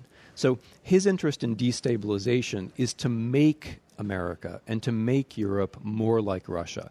When they look out at us, they see our weaknesses, the things we sometimes deny to ourselves, and they try to expand those weaknesses to make them into what's the main truth about us. Because, the, as you write, democracy and freedom are seen as a threat to his rule. Is that is that not so? Oh, absolutely. I mean, d- but not even the things, but the very concepts of democracy, freedom, and most of all, the rule of law. What what they want Russians to believe is that this is normal. This is nature. It's always true that the people with the money have all the power and they get to lie to you. That's just the way it's always been. The idea that you could have another kind of regime where law actually worked, where people could say what they wanted, is intolerable. So, hence protests in Ukraine, can't be accepted. Hence, the existence of the European Union is a bad thing, and hence, the United States is a bad thing. You also write about uh, some particular aberrations in our democracy that make us particularly vulnerable to uh, to the behaviors of the Putins of the world. One of them is one of Margery's favorite topics, with the Supreme Court considering extreme political oh, yeah. gerrymandering. Talk about how the Electoral College and gerrymandering have sort of played into the hands of Vladimir Putin. Yeah, I mean, this is what I think of as a, as the dark globalization. If you're in the politics of inevitability, you think America's a democracy, we're great, we're normal, and what globalization is going to mean is everyone else becoming like us. But in fact, we've become less of a democracy in the last 10 or 20 years thanks to massive wealth inequality and thanks to practices like gerrymandering. And the rest of the world does not look at us and say, oh, we're a perfect model. Some people, like for example those in the Kremlin, look at us and they say, those practices or those tendencies are vulnerabilities which we can exploit. So, what Russia is like, Russia is like a bad doctor who diagnoses you and then tries to make your diseases worse. But his diagnosis is correct. So, things like our racial problems, our wealth inequality, um, the the um, the, elect- the the um, the the and gerrymandering are all things which Russia specifically uses in its campaign in 2016. It, what they're trying to do is spin the ways that were not democratic even further. And it seems to me that he got this whole notion of the electoral, the aberrations of the electoral, college, Yeah. and the so-called Rust Belt electing, potentially electing this outlier, even though that theoretically was not Putin's goal. It was more chaos. But he got that long before most of us in America and the media got that. Is that not a fair statement? Well, if we, if we look back honestly at 2016, A, almost no one believed that Trump could win, Right. and B, almost no one believed that Russia was interfering, right? Mm. Whereas he could win since he did, and Russia was interfering because they, because they were. So it's clear that we were trapped in some, in some kind of bubble. And when you're in a bubble, it can, be, it can be painful when someone else pierces it, but then the question is, what do you do next? We're talking to Timothy Snyder. The new book is The Road to Unfreedom. Talk a little bit about, uh, uh, you know, I, I'm not familiar with Russia, so I keep coming back to what I see going on in my own country, which is when you talk about inequality, a growing acceptance here that that's the way it is. And one of the things I would cite is the fact that so many Americans who are barely able to put food on the table have accepted a tax bill that just gave huge income uh, tax breaks to large corporations and, and corporations, and the recent strikes, you know, in West Virginia and Oklahoma, the schools, where the schools are just so starved for money, uh, kids aren't able to learn anymore. But people seem to be accepting that. I mean, they're they're protesting, but you know what I mean. We we Yeah. we seem to normalize that here too. Yeah, I mean, I, I'm a historian, and I deeply, sincerely believe that you cannot have democracy without history. Because when you don't have something in the past or some point of comparison, you forget the things you need to know, and and and new things then become normal immediately if you don't have history. So, we can, if we don't have history, we can forget that the period from the 1940s to about 1980 was actually a period of closing Uh, closing the gap of wealth inequality. The, the gap between the top 1% and the bottom 90% closed in the United States for four decades, thanks to the welfare state, thanks to, and thanks to unions, right? Thanks to other things too. And that, that, that people, that wealth would be concentrated in the hands of not the top 1%, but really the top 0.01%. That's new. That's just the last 25 years. And it's also, it's also reversible. So um, that's the first thing that there's a context. The second thing is that what you're describing is the politics of eternity when you get a shock, when you feel like you're disabled, when you no longer think government can actually change the future, that's the politics of eternity, where you're not thinking, what could we all, how could we all do better thanks to sensible policy in America? But you're thinking, who's the enemy? Whose fault is this? How can I feel good today? that's what Mr. Trump brings. He brings, he brings us nostalgia for the past, plus this everyday news cycle, which gets us elated or gets us outraged. If you no longer believe that government can do anything for you, right? Then you're in the politics of eternity. So, t- tell us about the. You, you talk a lot about fake news and the fake news in in uh, in Russia and in different countries. Propaganda. Lots of people would talk about it. The president has been very, very good um, at convincing people that the fake news is the real news, and the mainstream, you know, the New York Times and the Washington Post are all liars. Excuse me, it's the failing New York Times. You have The to get that failing New York the mark, Times. Yes. He's been very effective at that, and you see that in Mm. the other countries you talk about. Yeah, I mean, this is one of many examples of where Mr. Trump says things which seem new and you know shocking and destabilizing to us, but are actually just copies of Russian usages. So even the term "fake news," that word "fake" in this context comes from the Russian language. They've been talking like that for more than ten years, and Mr. Trump's v- specific tactic, where you say. Um, you, you say that the real news is the fake news, thereby spreading confusion and then and trying to encourage everyone to just be skeptical about everything all the time to try to encourage people that everything's just a matter of opinion or feeling. That is a russian tactic through and through tried and true from russia. Um, the second thing is that there is a response to this which is to say no we live in a factual world, and without facts, we can't have the rule of law. Without facts, we can't have democracy. Without facts, we can't have civil society. We can't cooperate. We can't move forward together. And that we have to actively defend facts. They don't defend themselves, which means basic things like saying investigative reporters are heroes, which they are. That you should subscribe to newspapers. That if you have to be on social media, you should repost the work of investigative reporters. That we're all responsible for making the factual world resonate. But how do we get? I mean, how do you get there? The, the you know, Tim Snyder, we are. Uh, you know this far better than I. In a virtually fra- fact-free or fact-averse environment. I mentioned on the show yesterday that I was watching Gary Tuchman on uh, CNN. He was sitting with 21 Trump supporters watching Comey on ABC with George Stephanopoulos the other night. And while you can surely quarrel, one can surely quarrel with some of the things Comey said, some of his conclusions, there was not one single thing they heard in the 60 minutes of Stephanopoulos with Comey that caused any one of those 21 Trump supporters to crack their minds open even a quarter of an inch. Where they were before is where they were after. How do you break free from an environment where you know that tired old expression you can have your own opinion but you can't have your own facts everybody has their own facts in 2018 yeah, I, fir- first of all, we have to recognize that these things come in waves. So the the, the book the book was also very destabilizing. I mean, you and I probably can agree that we like books, and we're talking about one right now. You know, I just I spend my life writing them. But when the book was first invented, it was hugely destabilizing and spread all kinds of wild ideas and, and caused war. So we shouldn't be so surprised that the internet, instead of spreading enlightenment like its propaganda promised, instead creates these kind of niches where people can live where they want. Um, the second thing is we just can't give up on this. I mean, and this is a very important thing, I think, especially for people on the left to think about that we cannot allow an atmosphere where, the, where feeling is first and feeling is everything because that's, where, that's what causes authoritarianism if people lose the ability totally to care about the facts and just want to be told what they want to hear, that's when authoritarianism wins. And it still does matter that we emphasize that facts matter or that we emphasize the particular facts. The third thing is that the, the way that the, the internet works doesn't have to be the way that it works. It can, be, it can work in different ways. For example, we could be asked what algorithm we want to use on social platforms. Social platforms front end could be set up in a different way so that we would have access to things. You can have warnings about sources like Reddit's doing where you say, if you're reading this, you should mm-hmm. really be checking your facts and so on. So we shouldn't think that technology is either all good or all bad.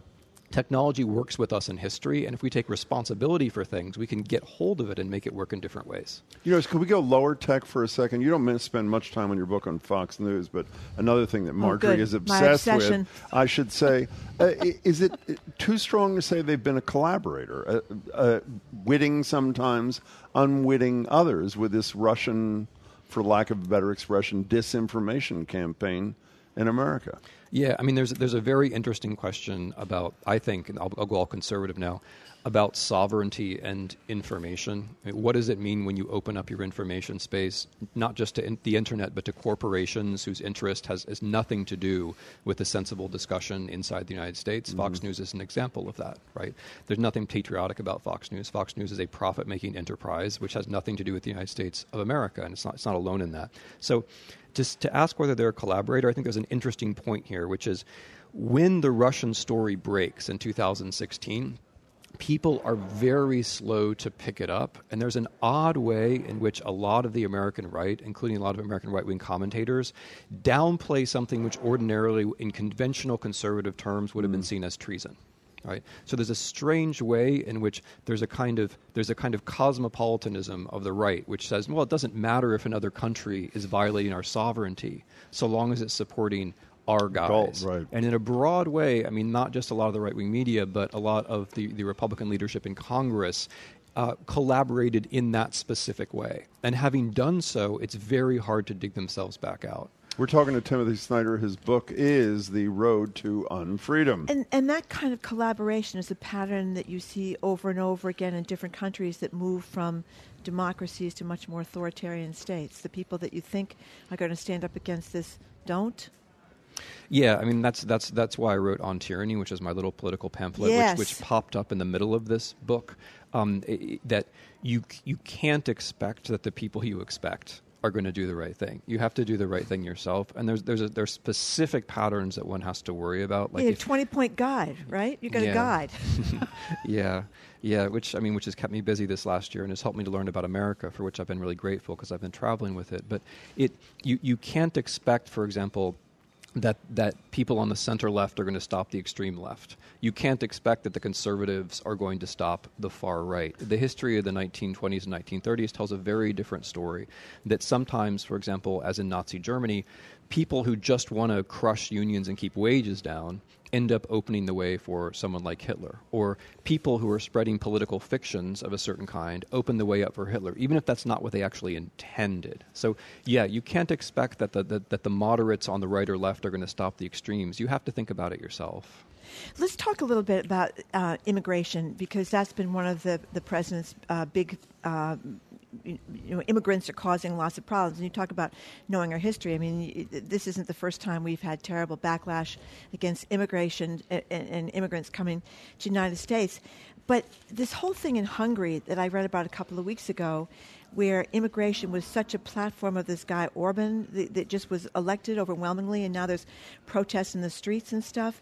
Um, I was reading about what his campaign argued about, and it was very similar to what the president has talked about in terms of blaming things on uh, immigrants and refugees, and particularly Muslim refugees, and then a lot of uh, a blame. You don't hear Donald Trump talk a lot about this, but you hear uh, some conservatives talk about this. You know, blaming George Soros, the billionaire philanthropist. Yeah, th- this is this is a reminder of how politics used to work under fascism, and it's it's an example of what I'm calling the politics of eternity, where it's no longer the we of citizens or the we in our country, and then a world out there but it's an us and them where the them are always inside and the them are always threatening. The they are inside our country and they represent some kind of inchoate global conspiracy or, or global threat. That's how Mr. Trump has changed politics in the United States. We no longer have a functional State Department. We no longer have a functional foreign policy. There's no way in which the United States represents itself clearly vis a vis the world. Instead, our real conflicts are inside. It's the we and they of whites and blacks, or the we and they of Christians and Muslims, or the we and they of people who've been here for a long time and people who are immigrants, which are push, which, which substitute for any kind of sensible policy. And what you know, what, what Orban and Mr. Trump, and for that matter, Mr. Pence, have in common is that the fewer immigrants you have, the more you talk about them. There aren't actually any Syrian refugees in Hungary, right? Just like there aren't any in Indiana. But when you don't have them, then you talk about them. Tim Snyder, when you heard uh, James Comey say the other night in response to Stephanopoulos, same interview, it's possible the Russians have dirt on Donald Trump. What's your reaction to that? Uh, it's. I, I think we have to be really careful about waiting for the one sensational piece that blows the story wide open. One of the things which has gone wrong when we change news into entertainment, which goes back to your question about Fox, and which the Russians also do, is that we expect there to be a, a conc- like a cinematic conclusion mm-hmm. where suddenly like everything falls into place. The truth about the relationship between the Trump campaign and the Russia and Russia is that there is already overwhelming evidence of all kinds of witting and unwitting collaboration. That should already be the story of the day. What's most compelling in that litany to you? Most compelling to me is the fact that Mr. Trump simply would not exist as a public figure in the United States of America at all were it not for Russian financial support in the 1990s and the 2000s. He's not even a candidate for the Republican nomination without them. And that's true even before um, the hacking of the Democratic Party and the massive social media intervention hold on for a second. I don't, I'm not sure I follow you because because of his financial support that enabled him to rise up from these terrible bankruptcies and maintain I'm a billionaire superstar thing. Yeah, I mean, let's think about Mr. Trump. Is he an entertainer or a businessman? Right? He's not a businessman because he bankrupted six times right. and no American institution would lend him money, and yet we think of him as a businessman because he played one on TV. But of course, those are two completely different skill sets. I know mm-hmm. lots of successful businessmen, but not a single one could play one on TV. Right. And this should give us pause for thought. What actually happens with Mr. Trump is that he fails completely as a businessman. He's propped up by Russian entities in these odd licensing deals, which then allows him, excuse me, to have a profile in America as an entertainer. And because of that profile as an entertainer, he can then run for office. You know, we're getting to the end here, so I want to end on an up. I have a, no. Can I end on one more downbeat note? Okay, you go downbeat, and then I'll go upbeat. Go. Uh, uh, there is not po- an elected official, a congressman or senator, who comes on the show where Margery does not ask the following question. So I'll ask it of you: uh, Are we any more prepared to deal with Russian interference in 2018? Than we were not prepared in 2016. Every one of them says we are thoroughly unprepared. Are, are they right? Well, one, I mean, one one of the big tells about Trump and Putin is the way that he talks about Putin, and in particular, our inability to directly react to the Russian intervention.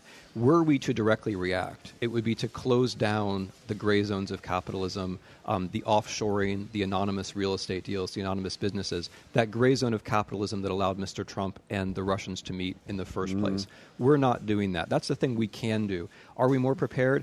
I think as citizens, we're more prepared. I think the government. What does that is mean? What do you mean? I think more of us are going to vote in the midterms. I think better people are running. I think at the state and local level, people are going to watch out. I think there is greater awareness among citizens about how to use the internet. At that level, I think we as citizens will do slightly better. It's unfortunate that the top of the federal government, you know, where the action ought to come from, will do nothing. By the way, when you said we're better prepared to use the internet better, you're also an anti-couch activist kind of person, are you not? Because I am too. Marge and I often fight about that. People should actually get up and do rather Yeah. than just type. Correct. The, the only, the only, the only good way to use the internet is to encourage people to get off the internet. So, so uh, the, uh, we're talking with Timothy Snyder. His new book is uh, Road to Unfreedom, but you also wrote this little book about on tyranny um, uh, um, and how to a- avoid uh, tyranny in the 20th century. So, people listening to you now are upset and they're worried. Should we go out and get this book? We'll sell more books for you. Uh, I mean, what do we do? What do we do to kind of resist? Um, Other this- than get off the internet, yeah, as you just said. I, I mean, d- I mean, you give a lot of suggestions, so give us give us some. Yeah, I mean, what, what the two books have in common, both on tyranny and the road to unfreedom, is that they they insist that we have to be in history. So the first lesson of on tyranny is don't obey in advance, which means don't just adapt to the flow, whether you're outraged or elated. Don't just adapt to it. Decide for yourself what's normal, and then start doing little things to make that normality come into being. The next lessons, 2 through 20, are all about how you can support institutions, federal, local, non governmental organizations, how you can make yourself into a more active citizen. But the crucial thing is to pick something you know about and care about, to work on it in a way which involves other people in the real world, and to keep at it whether you feel good or bad on a given day. If we all do that, it makes a huge difference. You feel better?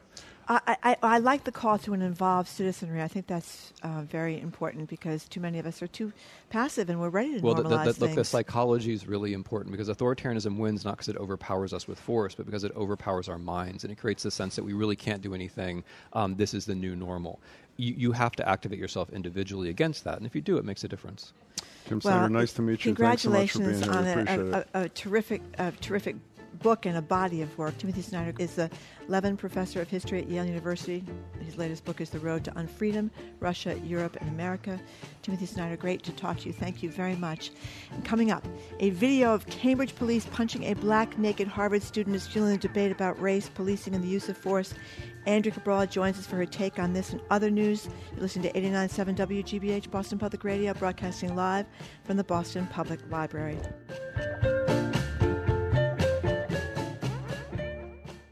He's Jim Braude, And she's Margery Eagan. and this is 89.7 WGBH, WGBH HD1, Boston, Online at WGBHnews.org. Boston's local NPR.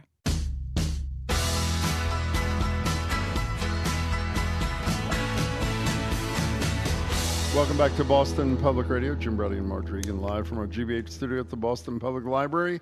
Joining us for another edition of Law and Order is Andrea Cabral. Andrea is the former Suffolk County Sheriff, former Secretary of Public Safety for Massachusetts. Hello, Andrea Cabral. Hello, Jim Braude. Hello, Margery Eagan. Well, we Good to got see there. you. We are. Mike's Good on. to see you, nice Andrew to see Cabral. Uh, so there's been a big story about the Cambridge police uh, apprehending a uh, upset young black man who was naked. Apparently, some young woman called the cops when she said he threw his clothes at her, uh, and there was um, this young man was not only taken down to the ground, but you could see him being hit in the torso um, several times. The police commissioners defended his officers. Um, Drew Faust is very upset. The mayor of Cambridge is very upset. Some Harvard students are very upset. What's your take on this incident? Well, he's a Harvard student, apparently, um, uh, this young man. And there are a few things at play here. And you've heard uh, um, some quoted in the story and then others uh, on, in media talking about what's known as the use of force continuum. So there's a, there's a, uh, a continuum of acceptable force that can be used to subdue someone that goes from very, very minor force or just simple conversation to an ultimate use of force, depending on the level of danger that person presents to others or, or to themselves. And so, what you had in this case was, uh, you know, a young man who uh, wasn't wearing any clothes. And from the video that I saw, you see initially it's three officers sort of surrounding him on this uh, median, this sort of island, and then there appears to be a fourth officer, possibly a commander, that comes into comes into play. And so, as I look at it, and I'm familiar with the use of force continuum because it's certainly used in corrections. They do appear to be talking to him at the very beginning. Yes. At the point at which they say he balls up his fists, um, is when they decide to take him down. Now, when in corrections, if you do a forced cell removal, if you have to forcibly remove an inmate from a cell, in addition to the officers getting um, completely suited up, everyone on that team, it's called a CERT team, has a particular role. This particular officer's role is to merely get control over this person's right arm. This other officer's role is to get control over the, over the left arm and both legs. And everyone's assigned to a different body part so that you are taking this person down by controlling their mechanism of getting up and getting at you. And the first thing I wondered looking at this video was why not a little conversation and a little coordination that says, look, if we can't talk him down from this, I'm going to be standing here, you'll be here, you'll be here, you'll be here, and each person take an appendage. The way he was taken down was an officer lunged at him, sort of, sort of from the back, a little bit from the side, and sort of pushed him into another officer. Then he was ultimately taken down. I, I'm not saying that that was completely wrong, but I think they could have done that a better way. The punches that occur once he's down and he's subdued, even if he's even if he's struggling, he doesn't have a weapon. And there are four of you. So you don't have to punch him. And even Thomas Nolan, I think, um, uh, who I believe is a former trooper. Uh, I know he's a former police officer. I'm not sure what kind of police I, officer. I kind of I thought he was a trooper. I, will stand You might be corrected right. if he's not. But said, you know, he thought that everything that he saw was appropriate. Up, he said, except maybe the punches. That's that's the problem. Well, it, I was a little confused because I read this uh, Meghan Irons piece in the Globe. It was a great piece about uh, the, Cambridge police uh, chief basically defending the officers. And he talked about the same thing you're talking about, this continuum of, of, of force. Now, according to this story, i- as you say, it begins with verbal commands, control holds, other less lethal force measures. Anything from punches and kicks to use of a baton or pepper spray. And I, I was surprised by that, that it was ever okay to be punching and kicking someone. Well, I could certainly see if someone is lunging at you with a weapon and you Yeah. don't want to discharge your gun, you don't want to shoot them. Okay. If there's a way that you can knock it out of their hand or, or punch them or try to knock them out that way so that you can you can take I can understand that. But this in person the was on the ground. Right. Without right. a weapon. That's Yes. the important thing to remember about the use of force continuum is that the, the use of force must be commensurate with the threat that is being presented. And the point at which your use of force exceeds what is necessary to subdue the threat, that is defined as excessive force. Okay, so you're not supposed to kick or punch someone Right. who is on the ground. And in this case, you have a person who is not only unarmed, but they are naked. I know that on the one hand, that may make that difficult because you can't grab any piece of clothing. Yeah. But on the other hand, like I said, some coordination. If you, if I'm, if I'm, my whole job is to focus on getting this person's left arm under control, and I have three other officers who are going to each take another appendage and get that under control, you can subdue a person. You certainly don't need once they're down and there are four of you on him. I don't know that you need to. You, the, the punches, I, I think, were excessive, and I, I was a little bit surprised that the the, um, the commissioner um, was defending those because the the other thing you do is you look at the, it's called the use of force continuum because you look at how the force progresses depending on what stage of subduing the person the officers are at. And that the stage at which the punches are thrown, he's already on the ground. We're talking to Andrea Cabral. You know, Andrea, uh, uh, obviously, based on your explanation, uh, other than the pun- well, not other than the, it's a closer question than what we're going to ask you about next. There's not a week that comes by. Do you know? I know you know this. There's not a week that we see you where there's not an African American person who was shot, kicked out of something. I mean, it's just there is literally, and we talked earlier with our listeners about the Starbucks thing in Philadelphia, and uh, uh, it, it, I, I think it's other than one caller who made a valiant attempt to make the case that uh, we were just jumping on the liberal bandwagon to criticize anything anybody does to black people that they don't like. Uh, uh, uh, I thought Renee Graham wrote a really interesting piece this morning. That's who said, or maybe yesterday afternoon, it was online, saying essentially, you, you, the thread. I'm putting words in her mouth, but the thread, the, the concept is the right one. The thread through almost all these things we've seen, where there've been some horrible, fatal outcomes to something far less benign. It wasn't benign, but no one was hurt. The, this thing in, uh, at Starbucks is uh, white people's fear Mm-hmm. of black people. You're Mhm. smiling at me. Do you buy it? Oh, it's absolutely true. Renee, Renee Graham's column is is is spot on, and it's uh, we don't have enough time in, in the context of this segment to go into all of Or the, in a lifetime, the making right to go into what has over the years um, created that and that what perpetuates it now even now. Um, but well, it give us a the very Cliff Notes version. What do you think did create it, and what do you think does perpetuate it? It's really hard to do it in a Cliff Notes version, but it does start with the way people of color, or black people in particular, came to this country. So you're starting off with a race of people who, because they are to be enslaved, must be subdued. And you have to use the law for that, and you have to use uh, uh, culture for that. You have to t- construct your society around subduing and oppressing. And all of that, in order to justify that, and th- this is just where I'm starting in this conversation, in order to justify that, you have to, be af- you have to tell yourself that they are to be feared. Because And so- otherwise, there's no justification for continuing. for beating and chaining and whipping and owning. You have to tell you have to tell yourself that they are inferior and that they deserve to be enslaved and that they are to be feared if they are ever to if you if you ever let them go.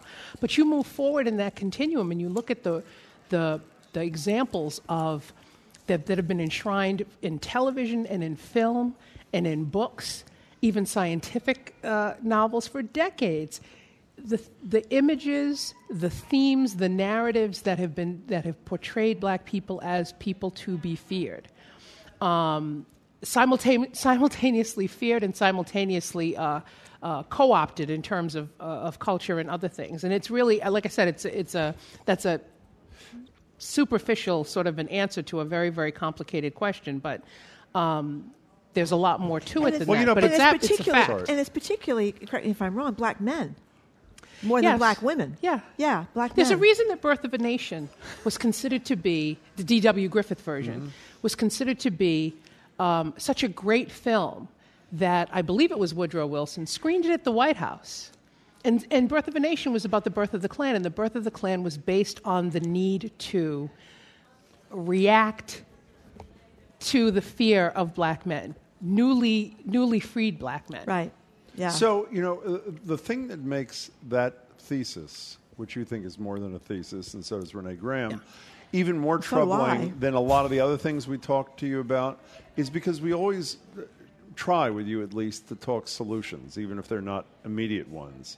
You know, there's got to be more training, there's got to be a more diverse police force, there's got to be this, there's got to be that. What do you do if you're right and your historical progression is right? What does one do about that? Um, not to be glib, but it, that's a you problem, not a me problem. Well, okay, so then, then help me Yeah, out if it is because a you problem. nothing that we have done over the years has served to dissipate it. And you see, in particular, where you have someone uh, like Trump in the White House, and you have essentially um, the most blatant sort of white supremacist uh, government that you've had in a long time.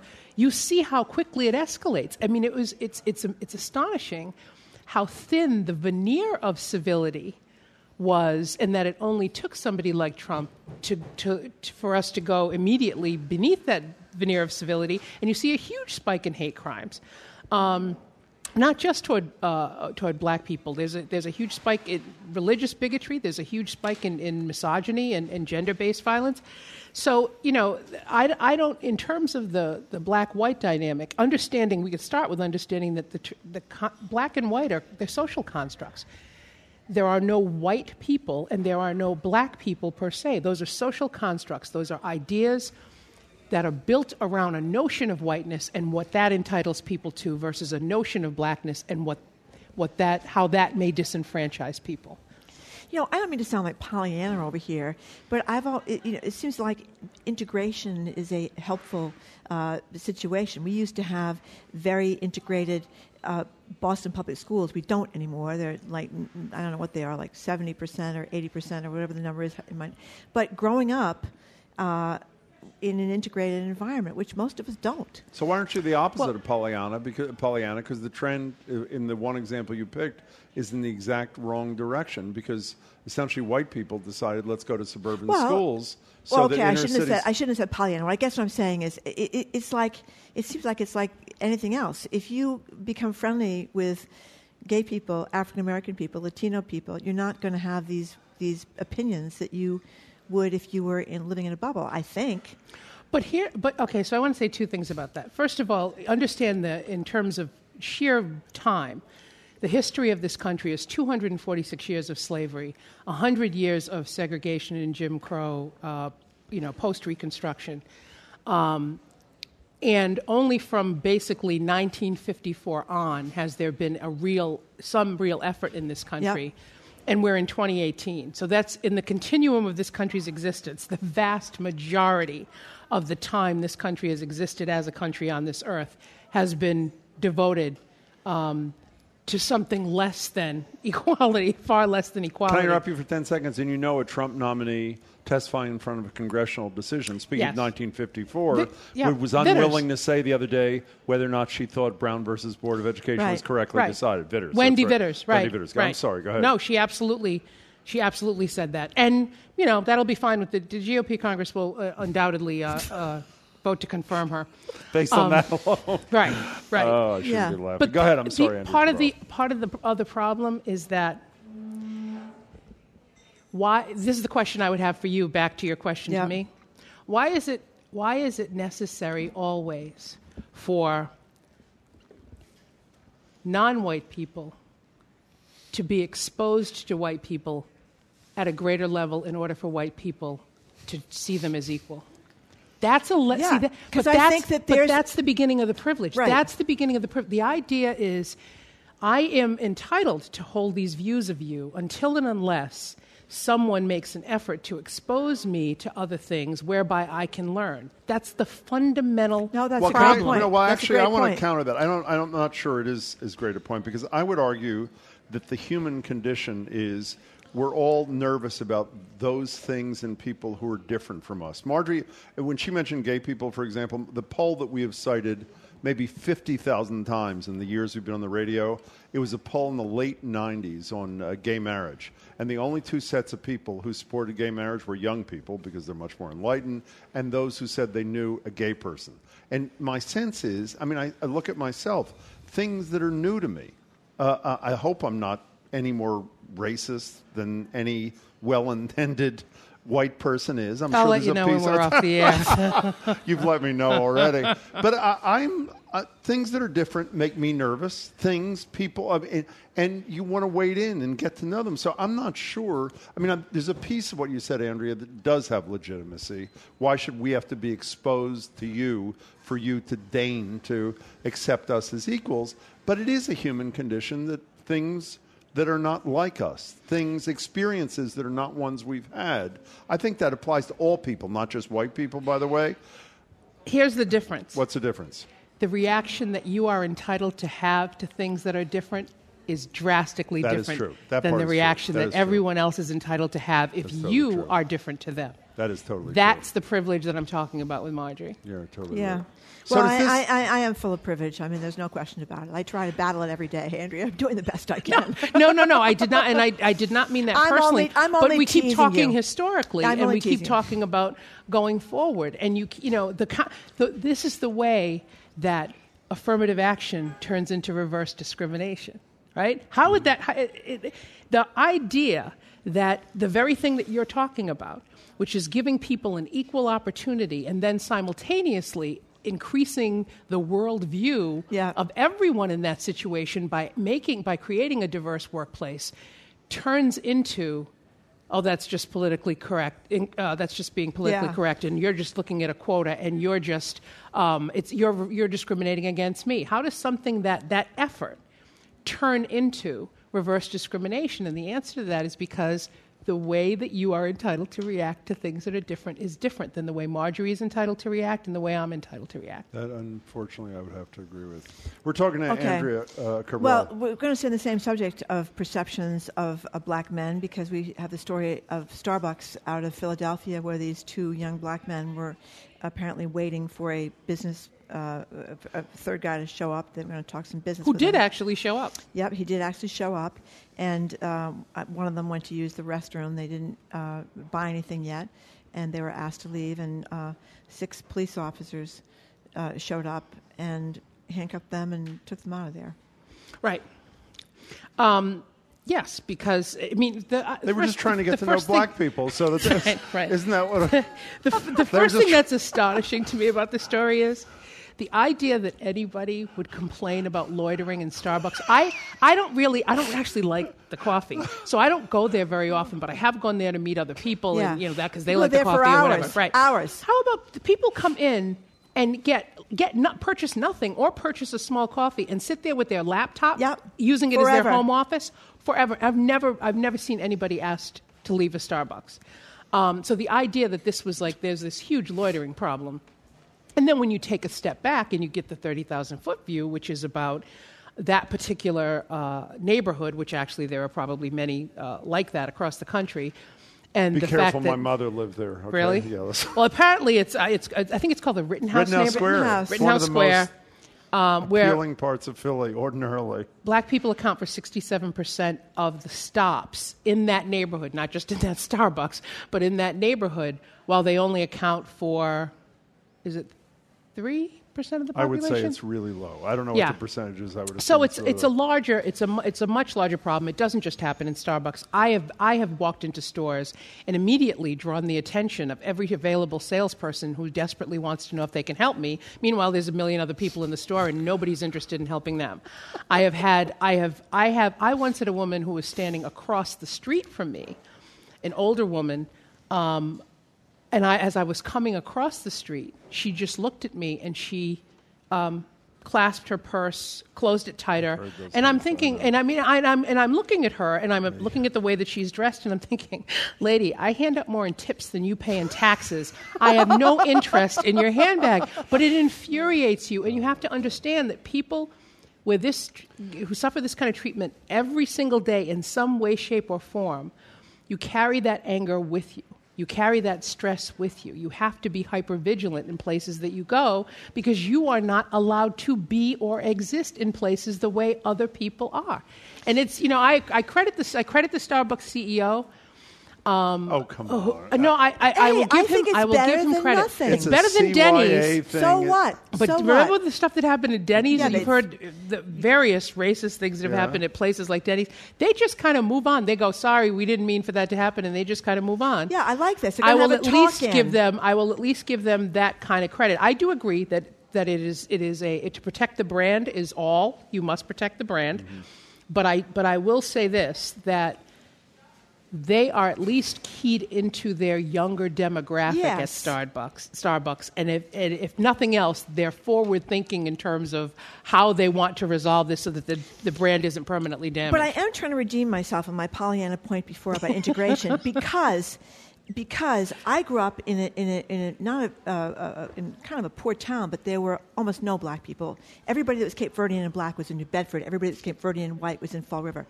My children have grown up very differently, and their friendships and their perspectives and their attitudes are so different from mine. Now that's maybe Pollyanna-ish, but it's fairly obvious that it, you know what I'm saying that your your white children will see the racism that they're or they'll hear their buddy will say you got to hail the cab because the cab's not going to stop for me or hear the, the, the n words when they're out with the basketball team at, at the at the pizza joint in Brookline, you know, and, and I never understood that until I was much older, and frankly began covering crime as a newspaper reporter. So that's why I'm, I'm maybe a little Pollyannish, but I do think Throw her a bone, Andrea. Come Yeah, on. throw me a bone. Throw her a bone. Listen, I, I will say this.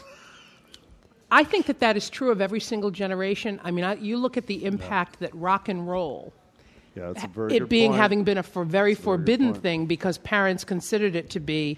Now, I say this putting aside the degree to which you know rhythm, it was essentially rhythm and blues, and the blues co-opted in large part, you know, uh, by the Elvis Presleys and the others of the world. But what it did do was it created this sort of hybrid, right? So that you did have a Chuck Berry uh, sort of alongside um, uh, of an Elvis Presley, and kids what kids wanted kind of ruled the roost because young what's young and up and coming is always going to you know drive what you see on TV what you hear on the radio.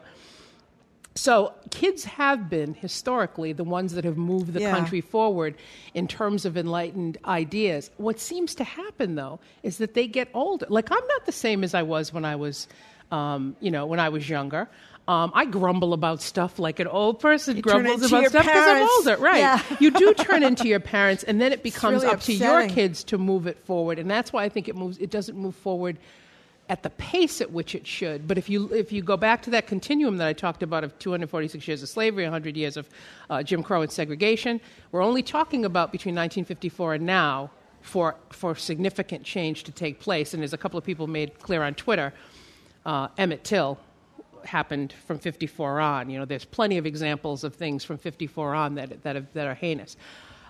That's why I think it's really important um, who's in the White House right now and the kinds of anti-immigrant sentiments and the kinds of bigoted sentiments. I mean, the fact that Steve Bannon was there, the fact that Stephen Miller is still there, that is a very big deal in the in this country's the continuum of this country and race relations. What is going on right now by people who are determined to bring us back another 50 years, and I think that's I just think it's dangerous for the country and it's a shame.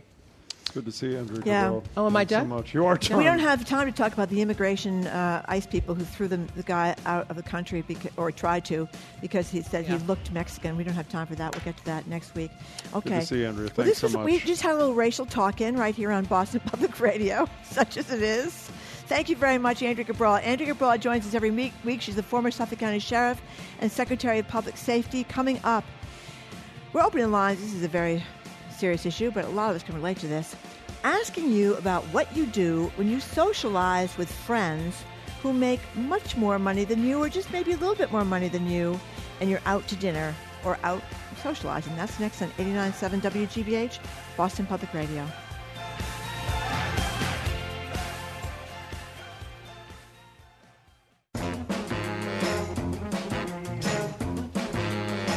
Welcome back to Boston Public Radio. We're live from our GBH studio at the Boston Public Library, opening lines and asking you about dining al destitute.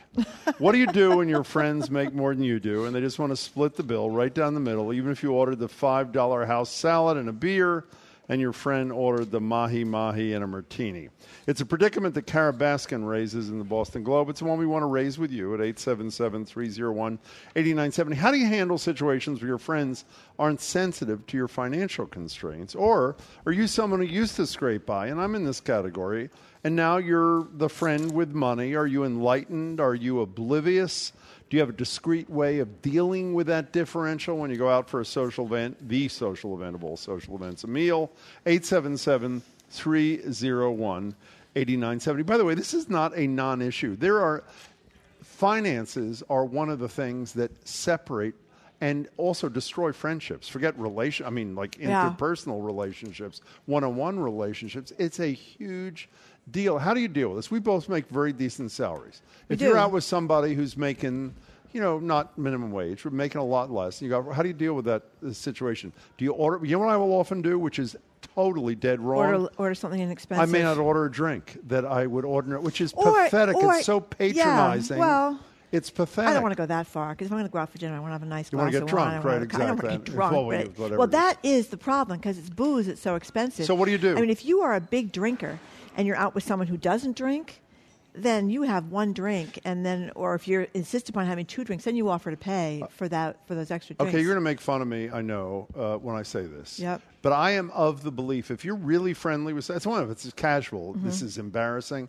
If you're really friendly with somebody and you know that they're you know doing a decent uh, paid job but not great, Yeah. and you know you make a much better living, I don't think there's anything wrong in a nice, honest way to say we should not split this 50-50. I should pay a little bit more, and when you're doing when you're making a little bit better, you'll return the favor. What's wrong with that? An Nothing. honest I conversation. anything- I don't think anything's wrong with that. and how about you know another possibility that I've thought about? But I think when you're broke, you tend to not go out for dinner at all because you're afraid of being in a situation where you're not going to be able to afford it. You don't well, want that's to feel then, embarrassed. then the situation. The other possibility, I think, I know you'll support this. Okay, Jim. I think people should think about bringing their W twos with them to dinner.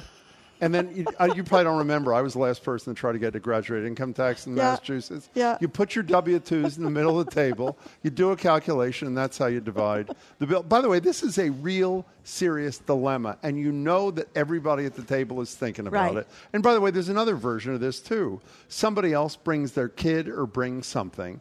Are you supposed to split the bill? Even if you have equal incomes, when that person has four people sitting there and you have two, honesty is the best policy See, to coin a phrase me, here. it's kind of a it's it's it's degree. What do if you mean? have four people and you're all going to agree to go out to dinner, and somebody has the salad and a diet coke, and somebody else has a normal entree and a glass of wine, and then you start the, the salad person starts nitpicking over the, over the bill. My deal is you should just stay home. You shouldn't you shouldn't go out if you're well, it's a to little late for that, isn't it? Yeah, but th- but that's kind of the the the, the, the um, polite thing, I think.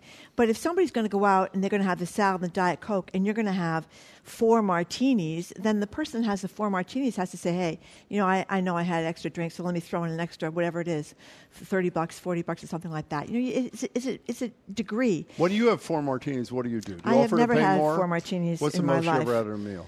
At a meal, Yeah. I would say after Three? one martini, I am in no shape so. to continue. Yeah. 877 301 Martinis are very strong, Jim. What? You wouldn't know that. They're very strong. Well, I'm not a you know, you're like drinking you like know. three ounces of booze. You know what I mean? I know what you mean. The headline to Kara Baskin's piece is Dinner with Friends gets tricky when you don't have the same economic bandwidth. And I could not agree more. We want to know how you've dealt with those circumstances, regardless of which end you're on the lower economic end or the higher end. How do you deal with those conundrums? And she talks also about um, you know these other situations where you have relatives come to town, just they're going to stay with you, and then you're going to maybe cook them dinner, but then you're going to go out for dinner, and then they don't pick up the check. Hmm. That would really be too much for me. Put their stuff out on the street. You have to do it. You got to be extreme. Cindy and Lynn, you're first on Boston Public Radio. How do you deal with such circumstances? Welcome. Hi. Well, first I want to say hi, Jim. Hi, Margie. I love you guys. Thank you very much. This is my third time calling. Thank you for doing Okay. it. Keep doing it. So- What's going on? I will. I will. I'm on the lower end of the economy, so this is how I deal with it, or I have in my experience.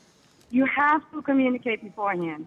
Um, if you're going to split, split the bill, or if each person, like, is it going to be separate bills? You definitely have to talk That's about it beforehand. point. Beforehand. Now, if you don't feel comfortable talking about it beforehand, then you probably shouldn't be out with those people for dinner. Number one, or you can just, if you know that it's going to be split evenly, just order the most expensive thing kind of cook you can. By the way, that's a when I was one, making a lot less money, I cannot lie. I did exactly that latter thing. There, Cindy. Uh, Cindy's. Thanks for the, your third call, Cindy. Make a fourth one soon. She's an honesty person, as I said, but honesty before. But it puts a weird kind of. I mean, I, I subscribe to that notion. Maybe this is a but it almost puts a damper on the whole thing before. You, maybe it's easier for women to say, "Hey, you know what? I'm kind of I'm uh, kind of pressed with the with the, you know, the nanny cost, whatever. Let's go get a pizza. I can't do something expensive. Let's go do a pizza. Maybe you know a man can't admit that he's broke, and it's harder from you know to be macho when you don't have two cents to contribute. so, to how do you feel if you do what Cindy did and you just you have this conversation before? I think she's right. It's a great idea. And so then you go and the person who has less money orders at the lowest end of the menu because that's all they can afford, and you order from the high end of the menu. I mean, that really. Put, I'm serious. Well, I think what kind talking, of thing does that foster? Well, if, if you- if she's talking about, I thought she was talking about people that did have the means. You know, she was a little bit in the low end of the economic uh, ladder, and she's going out with people that are a little bit. no, she said there should be an understanding. I can should be an only afford understanding so beforehand. much. I know you Yeah, can afford that's more. right. That kind of thing. I really believe in this notion that you know, uh, you know, pay according to your means. I mean, I was exaggerating a little with the W two thing. But I really believe if you have more money, then pay more money. That's the solution to the thing. Yes, yeah, I don't think of that's course right at all. it is. No, I don't think that's right at all. Let's go to Stephanie in Beverly. Hi, Hi, Stephanie. Stephanie. Hi. Yeah. So recently I was in a, a wedding, and it was a destination wedding. Ugh. Um, and there were five girls total that were part of the bridal party. And three of the five are like very, very well off to This do. is a big Um, problem. Like, yeah, so then the two of us, and, you know, we're, I'm doing fine. I'm not. I don't think I'm on the lower end. I'm doing fine. But definitely, you know, it's already a destination wedding. Everything's already so expensive being in the wedding and then paying for the hotel and the dresses and all that comes along with that. You know, like I would have to, you know, watch what I'm spending on. But the other three, it's just, they, you know, they're able to be frivolous, which is completely fine. You know, to each their own. It's, you know, not knocking it. But there was one, the day of the wedding, um, we had all walked down the aisle and then met back in a conference room. And I think total for the entire wedding party, there were about 50 people, including, you know, the mother of the bride, the aunts, uncles, everything. So the girl ordered 50 Patron shots and for everybody in the in the bridal party. And the bill came, and it was I think like five hundred dollars plus the tip for the Patron shots. And you know, she's the wealthiest of them all. Like she put it this way, she just like she's in her early 30s and just put an offer in on a house for 1.7 million. Like that's how well off. And she said she's all charged us on Venmo to pay for half of the. Um, That is horrible. And and the thing is, I was the maid of honor, so I wasn't even. And so I was so busy with the bride, like prepping her for the everything else. I wasn't even in the room. I did end up getting a shot, but like well after it was like the group shot. Like everybody took it together, but I wasn't even there for that. I, I didn't even know she ordered it. You know, That's- so she did it and then charged us off. Can I tell you, I'm That's feeling physical discomfort. How about this compromise? If it turns out you don't contribute as much, you only get to walk down part of the aisle. What do you think about That's right. But- well, you only get half That a is dress. horrible. I think That that's, is really horrible. Stephanie, you know these these dest- these weddings are becoming so extravagant. Remember you said that producer that worked for us that was going broke, John, because Oh, he got invited to be the groomsman in so many weddings, and you got to go fly to the destination Oh, all his bachelor friends were getting married, right. And then you got you know you got to go out to Vegas for the bachelor party, and you got to go to Chicago for the wedding. I can't believe I I don't mean to criticize your friend, but that seems very rude. That is really, yeah, bad. so so is it, or the bridesmaids all gossiping about this, Stephanie? I bet they were. One, only one of them. The other two um, were kind of just like they were fine with it because they're also that's nothing to them, you know. And and so it, it, so me and the other girl were kind of in the minority. It's not you know Oh, I think we would that's- have kind of looked like the, the jerks if we Yeah. said anything. So I just I paid it and I was like, all right, that's the final thing. that day the wedding is over.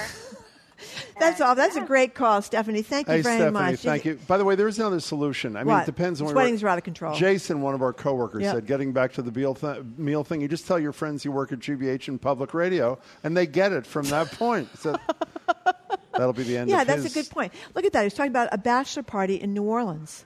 You know, it's great. It is really gross, by the way, What? that people do that to friends and expect. I mean, it's sort of what Stephanie was just describing. It is Yeah. totally insensitive I know, but, and unfair. But this is like the new thing. It's happening all the time. Destination bachelorette parties. I know, and then if you- destination but then parties. if you give a break to somebody, I don't know Mhm. how you do that exactly. It's embarrassing. You know, it's one thing if it's a one meal kind of thing, as I was just describing a minute ago. You have to be more sensitive when you're choosing a place and a and a Yeah. Whatever for Remember a major. Johnny had a second job in a home equity loan Is that really true? before And going he- to the he's the one who became a cop. You're talking about that, That's John, right. right? I That's know. right. Absolutely. Let's go to Andy on Cape Cod. Hi, Andy. Andy. How are you? Hi, how you doing? Good. Yeah, I go to um, I I work as a Andy, we have a bad connection. We're going to put you on hold. We're going to get back to you in one second in the hopes it's better. Where do you, You want to go next? move go around a little bit. Go ahead. Uh, let's go to Susan and Newton. Hi, Susan. Hi there. Hi. Oh, thanks for taking my call. Sure. So I've experienced this now for a few years. I became single about five years ago, and suddenly I was in a much lower economic bracket than a lot of my friends, especially the married ones. And I've gone out to dinner with people and said to them before we've gone, look, you know, I can't really do, you know, grill whatever it is. I can't, I just can't do another $50 dinner. Could we do something more modest? It never works. We always end up someplace where they get two bottles of the most expensive red wine. I get a salad. Why are we laughing? So what do you do? terrible. What do you do? Okay, okay. So I have, I think I have a really good solution for this.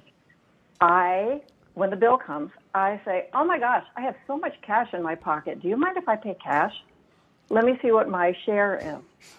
And they hand me the bill, and I figure out what my portion is, and I put down an appropriate amount of cash, and that's it. And I don't have to pay extra. That's actually pretty clever. You know, That's Susan, pretty clever. I was just looking at the email, and a couple of people have said that you bring cash, and then you and then you look at your section, uh, your portion, as you just said, because a lot of people are paying with credit cards, and then you volunteer what's to put the cash what's up wrong front. with a variation on Susan's clever idea? Why can't people just get separate checks when there's a huge? I mean, I don't like that, but it seems to be. Well, I've seen that do it. Why can't you say it. at the beginning, You know, just usually- You know who does it mostly? Who? I hate to say this. Who? Women, groups of women together. Really? Get separate checks. Yeah.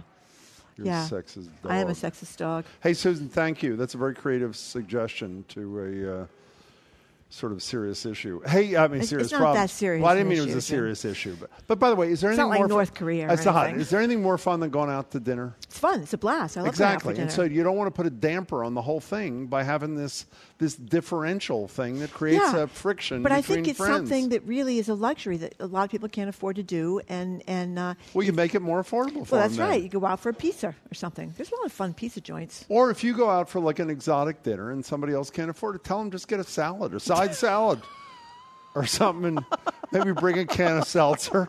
Yeah, Slide you know it in your bag You know and what? bring it over. You can just say, uh, th- th- eat their rolls. I don't You want my. nothing. You eat by the way, you know what rolls. you can say to show you're generous Yeah. if you're making more? Eat my rolls. I mean, seriously, don't just eat yours. No, they're very eat filling rolls of butter. You can fill up with the rolls of butter, and you know it's Really? cheap? Nice little piece of pie for dessert. You Excuse me, she'd like another glass of water.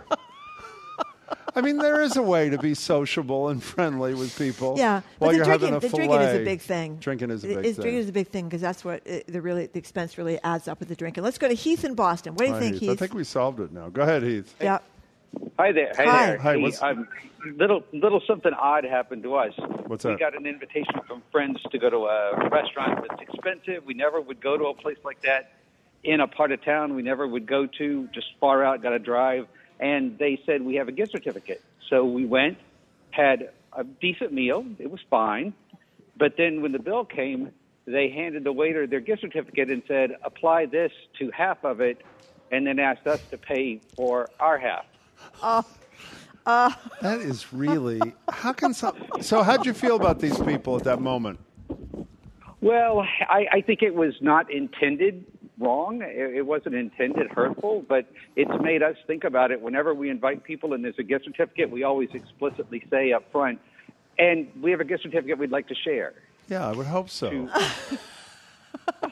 know what you should have said? really- I mean, I don't want to give you that's advice, but I will. You should have said at that moment, "Hey, I got to go to the men's room," and then just split. Just get out of there and let them. St- that is horrible, by the way. Would you do something like that? He, thank you no, very that's much for the terrible. That's terrible. Now we just got an email um, from I think this is from is this from Kate, who says eat like a millennial. Even if we have money, we split the, split the check based on what you ate.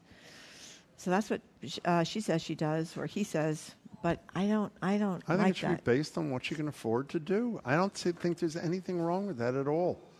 I mean, as long as you do it in a way Well, that doesn't make the person I making guess- less money I guess that's the feel thing. You have to figure it out. If people say, "Let's go to," I don't know, uh, Capital Grille, Mm. you basically say, "I can't." Well, then don't go to Cal- right. Exactly. You say, well, "I you shouldn't can't." put a person who's lower income in a position to have to say no. Yeah, well, it's kind of good manners. I mean, I don't think if you knew someone was barely making the rent, you wouldn't invite them to go to the hmm. Capital Grille unless you said, you know, something, you just you just got an award, or you just had a bad day, or you just got divorced, or whatever. I'm gonna, I want to treat you for a present. I'm going to take you to the Capital Grille. That kind of thing. I mean, I think that's fine. That's or just great. buy a six pack and go to D'Angelo's.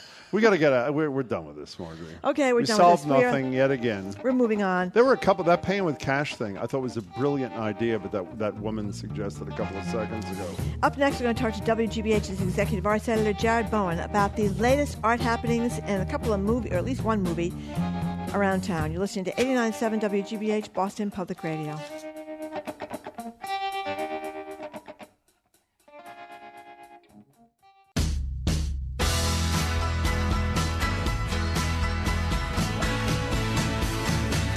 Welcome back to Boston Public Radio. Jim Braude and Margery Eagan live from our GBH studio at the Boston Public Library. And Amy Schumer's new movie, it's called I Feel Pretty. Is her message to women a mixed message? I've always wondered what it feels like to be just undeniably pretty.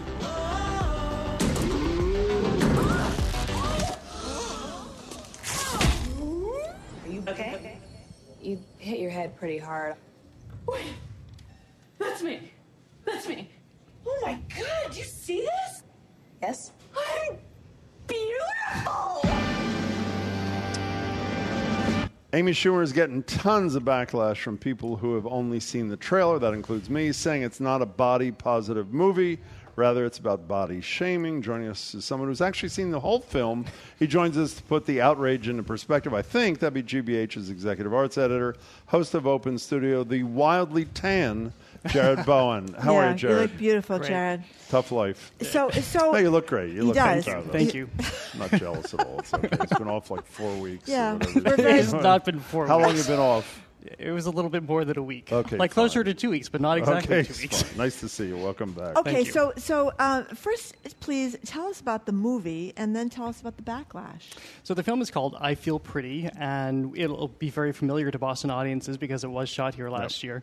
And as you just heard from the trailer, Amy Schumer plays this uh, woman who's working in a basement essentially working on a website and she she is watching the movie Big one night and she wants to have her own wish fulfilled so she goes out to a, a fountain and essentially wishes to become a supermodel hits her head and wakes up and thinks that she is somebody she sees herself as somebody she was not before. Well the reality is when she's looking in the mirror she's seeing the exact same Amy Schumer uh, and they have done nothing to change her figure to, to do any CG to make her look different. But what essentially this movie is is she's finding a newfound confidence here. And this is how she sees herself differently because she suddenly takes comfort in who she is and she owns herself.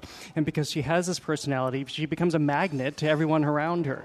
So this is the problem with this backlash which I wasn't even aware of because I'd like to go into films without having read anything so I can make my own judgment. But then I came out and I read about all of these people criticizing this movie that they haven't even seen which is completely absurd. It, it- there are flaws in the movie. There are storylines that prop up and go nowhere um, and it, it's not completely uh, fleshed out however this, this notion of confidence and, and people just trying to, f- to, to get rid of all the insecurities that are settle upon us because of everything around us in our world and communities and families and societies and just own yourself is a really positive message First of all, I'm so glad you said that for two reasons. One, I love Amy Schumer. And two, I read, oh, I haven't seen it. I've only seen the two minutes and 54 second trailer. Even from the trailer, I had the exact same reaction you did. It's not about, I mean, at least to me, it wasn't about body shaming or, my God, if you're slightly overweight and you're not, you know, classically beautiful and life is worthless. I mean, to me, it's all about that. It's all about that inner thing that she develops. She happens to get it because she hits her head. So I'm so glad to hear you say that, actually. I hope that's what most, you know, it's one of these things. I would bet the vast majority of people are trashing her, and it is epic. It is all over uh, uh, uh, online. Haven't seen the movie yet. And I hope when they, if they do choose to see it, that they end up with a conclusion you do, because that's where I think it is too. Okay, so Jared with a You don't have an opinion on that? Uh, on the movie. Yeah. Uh, well, I haven't seen the movie. You don't have to have But I did see, uh, uh, obviously, the, the backlash, so I don't feel, uh, until I've seen it, I can really weigh in here. Uh, and the trailer leaves you with a different impression than the movie, correct? Not me, no. Oh, In no? fact, I said the trailer, I had the exact same impression he did. Okay. And well, the other thing that people need to realize is that I, I think, if especially if you know Amy Schumer by her show, she is somebody who is very careful about how she she's very careful about satire and, and the messages Mm-hmm. that she's sending. She'd never put herself in a film like that. Yeah, no, I, I think she's terrific. I remember there was a big brouhaha about her being in the bathing suit. Remember on the cover of was it? Was it oh, But that was almost the opposite thing. That was almost an opposite criticism yeah, of her. yeah. People were criticizing the fact that she was not a ninety-pound Exactly, model on the They, cover. they put her in this magazine, and she willingly participated in the magazine, but wasn't told it was a special "Let's Celebrate Other Women" issue. She thought she was just a woman like every other woman who was going in the issue. You know, that's one of the things I like about Oprah's magazine. If you ever look at it, she has a lot of pictures in there of models and other women looking fantastic that are not 90 pounds. And I love the fact that she does that on a Does anybody basis. buy that magazine? I've seen it a hundred times, but always in the checkout line at Whole Foods. Does anybody actually? Buy, I mean, I, I don't, even know what's in the magazine. Well, it's very uplifting I stuff. I flipped through the pictures. It It's- Yes, it's it's. Well, she's a pretty positive Her whole person, yeah. positive kind of thing, and I think it's really. I like it. I think there's a lot of good stuff in there. So were you in Vienna? I, I'm sorry to was delve in in all your. Vienna. Were you in Vienna? Is was that in- where, yeah, part of where you were? I was in Vienna, So yeah. did you do anything useful that had anything to do with your career while you were in Vienna? I, I, I saw a lot of great art. Oh, you did? Palaces, Like- and uh, I mean the highlight for me really was uh, because, and I know that we'll talk about this here too, is this is the centenary of uh, Klimt and Schiele, Gustav Klimt and Egon Schiele, two of Austria's greatest uh, art uh, it the exports. MFA they're both the MFA too. Yeah, yes? there's a Okay. Klimt and Schiele drawn Oh. show that comes from uh, Vienna's Albertina Museum, and I went to the Belvedere Museum, which is housed in a palace and absolutely gorgeous. It's where you'll find, uh, I, I think, some of the most well-known Gustav Klimt paintings, including The Kiss, uh, which is probably his most famous, outside of The Woman in Gold, which is now here in New York. Uh, but it, I, I it just I had such a great time there, and it, it's shoulder season, so I was able to spend a lot of time in galleries in front of these great works of art without being interrupted by a lot of people. And uh, I saw these great Egon Schiele paintings. It, it was just, uh, it's a storybook city, and I loved being there. A- And we were explicitly told not to ask you about the fl- uh, movies you watched on the plane. Oh. so let me ask you about the movies you watched on the plane. Are you as Are so, what? are we moving from there so soon? From where? Vienna? you want to stay in Vienna well, for I a while? I wasn't want to stay in Vienna. I wanted to stay the fact that you mentioned that this uh, Schiele's got um, the uh, work in the MFA. Right, as thought we'd get back to America, but it's fine. Oh, Let's the, do it now. Bad, Let's do it now. The bad boy artist thing and how he was once arrested for untoward behavior. With a And this is- yes, and this has become a big deal, of course, because we just had the incident at the ICA uh, where Nicholas Nixon, who had those photographs, which I had adored, uh, the Brown sisters of his wife and her three sisters as they age from teenagers right through uh, late in life. The, the first picture was taken, I think, in 1975, and uh, there was a story about him being basically a sexual abuser and harasser of students at the Mass College of Art. He retired, for, or he quit, and then he asked the ICA to take his photographs down. So this is a big issue in the art world. The contemporary uh, photographer an, exp- an expose about his bad behavior, and the photographer that we knew, uh, well, painter, who did these bad things years ago. Well, so let me back up. So the, the story that we see at Klimt and Schiele at the MFA, it, it's called Drawn, and it's uh, uh, about these artists. They had about nearly 30 years between them, Klimt being the older artist, uh, and, and Egon Schiele being a, a, younger artist who, who saw this great mentor, even to such an extent that, uh, uh, as the curator told me, um, upon one of their earliest meetings, uh, Schiele said to him, What if I trade you several of my drawings for one of yours? And Klimt said to him in response, Why would you do that? You're the better artist. And so this is the kind of relationship that they had uh, for the next few years until both of them died. Uh, Schiele was only in his 20s. In 1918, he died of Spanish flu.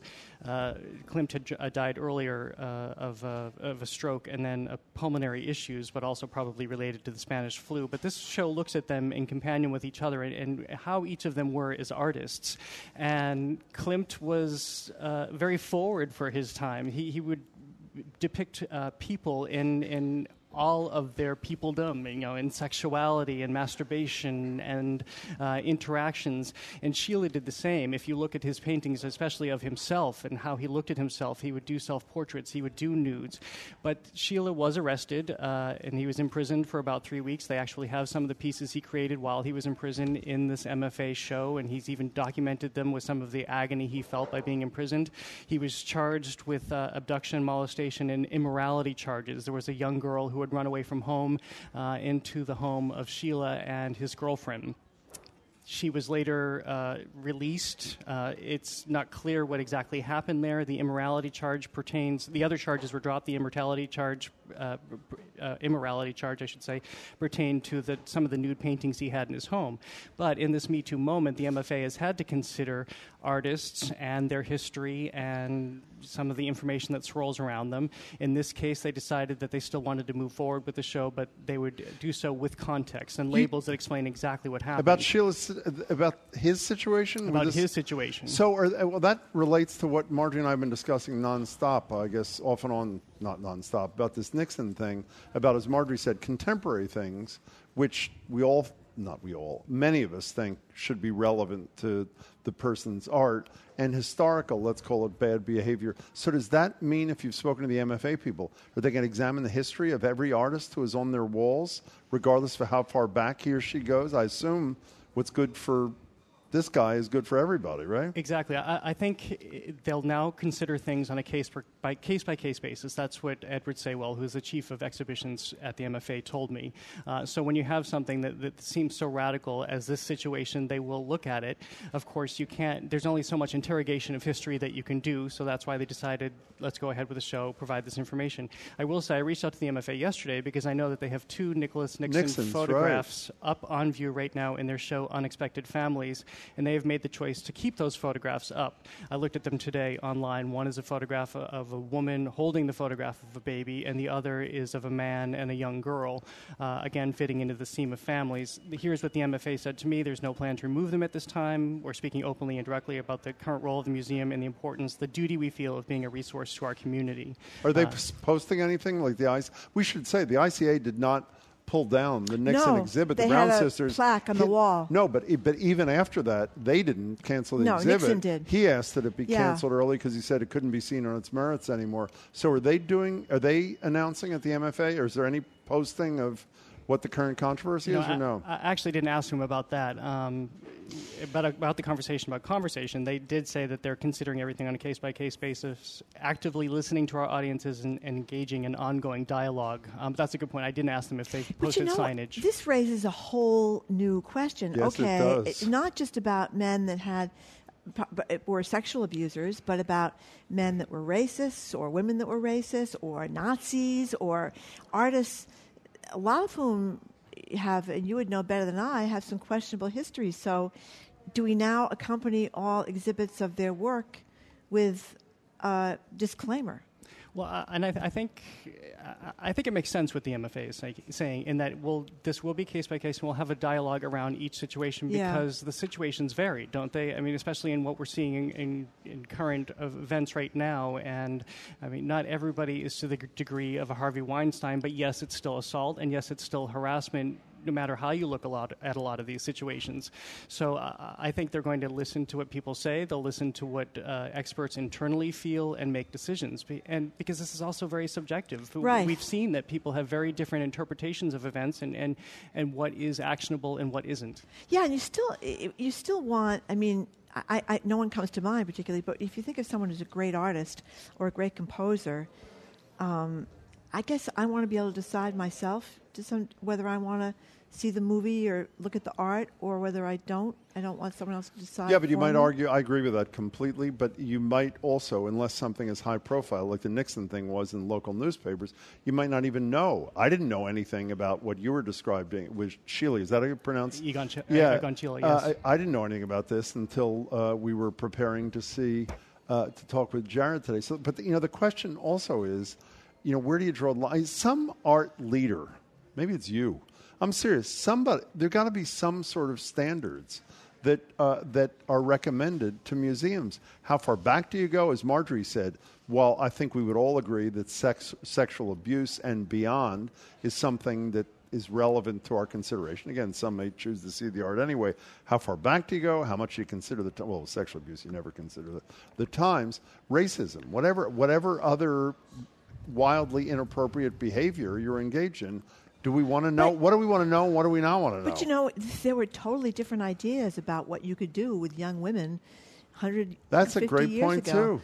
I mean, it was not the property and all that kind of terrible stuff, and children and everything else. So it's very complicated. Right, and we don't know because we're reading second, third hand accounts. We don't know. It's not as if you can go back and talk to the authorities who arrested Schiele or talk to Schiele himself. So it, it's difficult to examine a lot of these. A lot of Picasso's name keeps coming up. Yeah, what- Picasso, what- that's what- always what did comes up. do? Caravaggio's name comes up. He's a, for all we know, he was a murderer. And so- Caravaggio was a murderer? yes, Wow. absolutely. And so do you Didn't still know have his paintings on the wall? I mean, so it, But in his time, I, that was I think there's okay, no. so It's okay. There- yeah, a body here, a body there. What did Picasso do that was so terrible? Everybody keeps mentioning him. Well, I, I think clearly his treatment of women.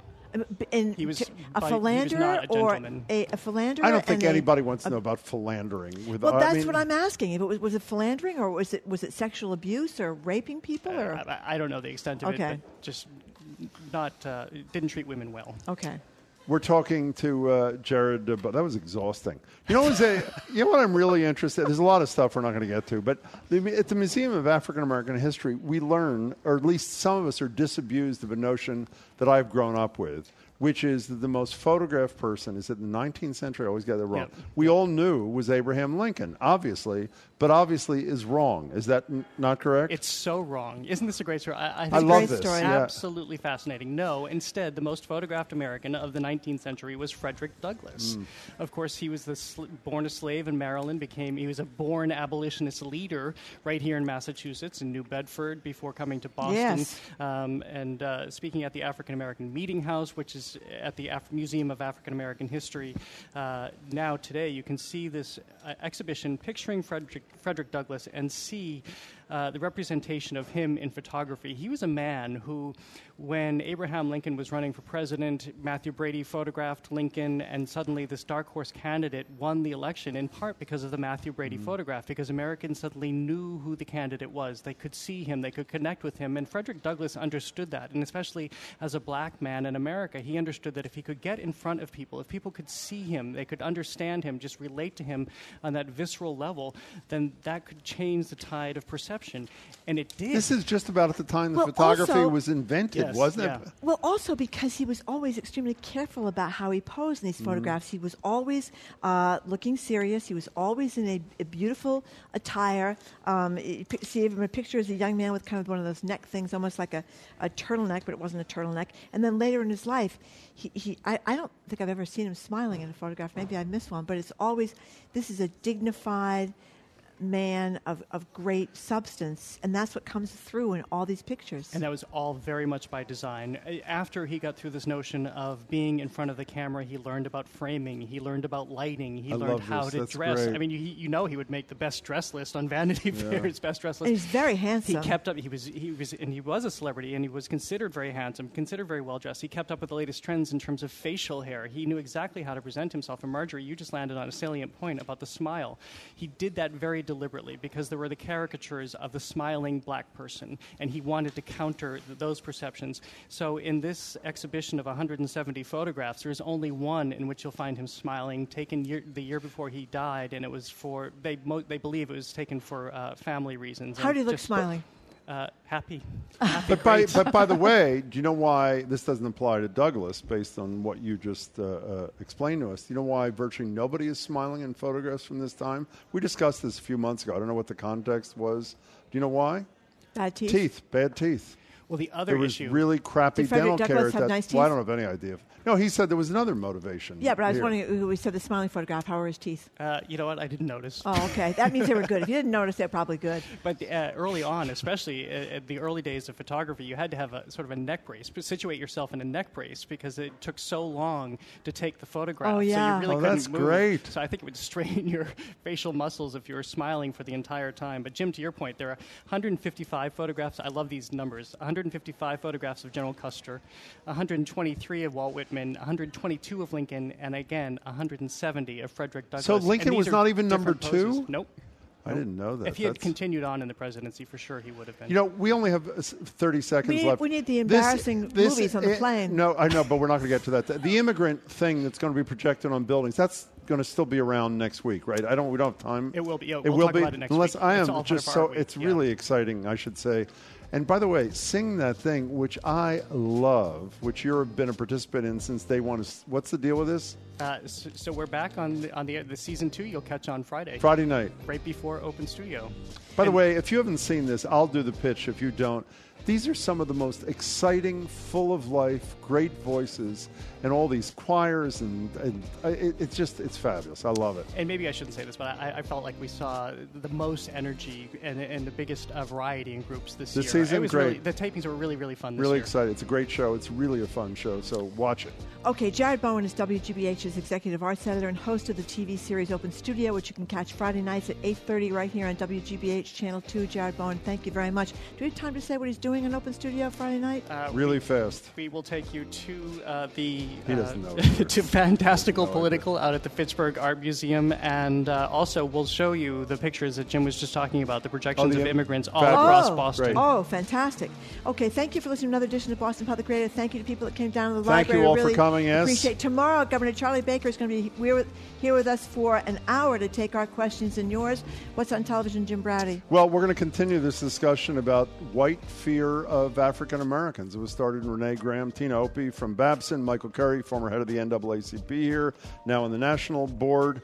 Uh, Pulitzer Prize winning former Globe columnist Eileen McNamara has written a spectacular new book about Eunice Kennedy. Oh. It is great, and she was great.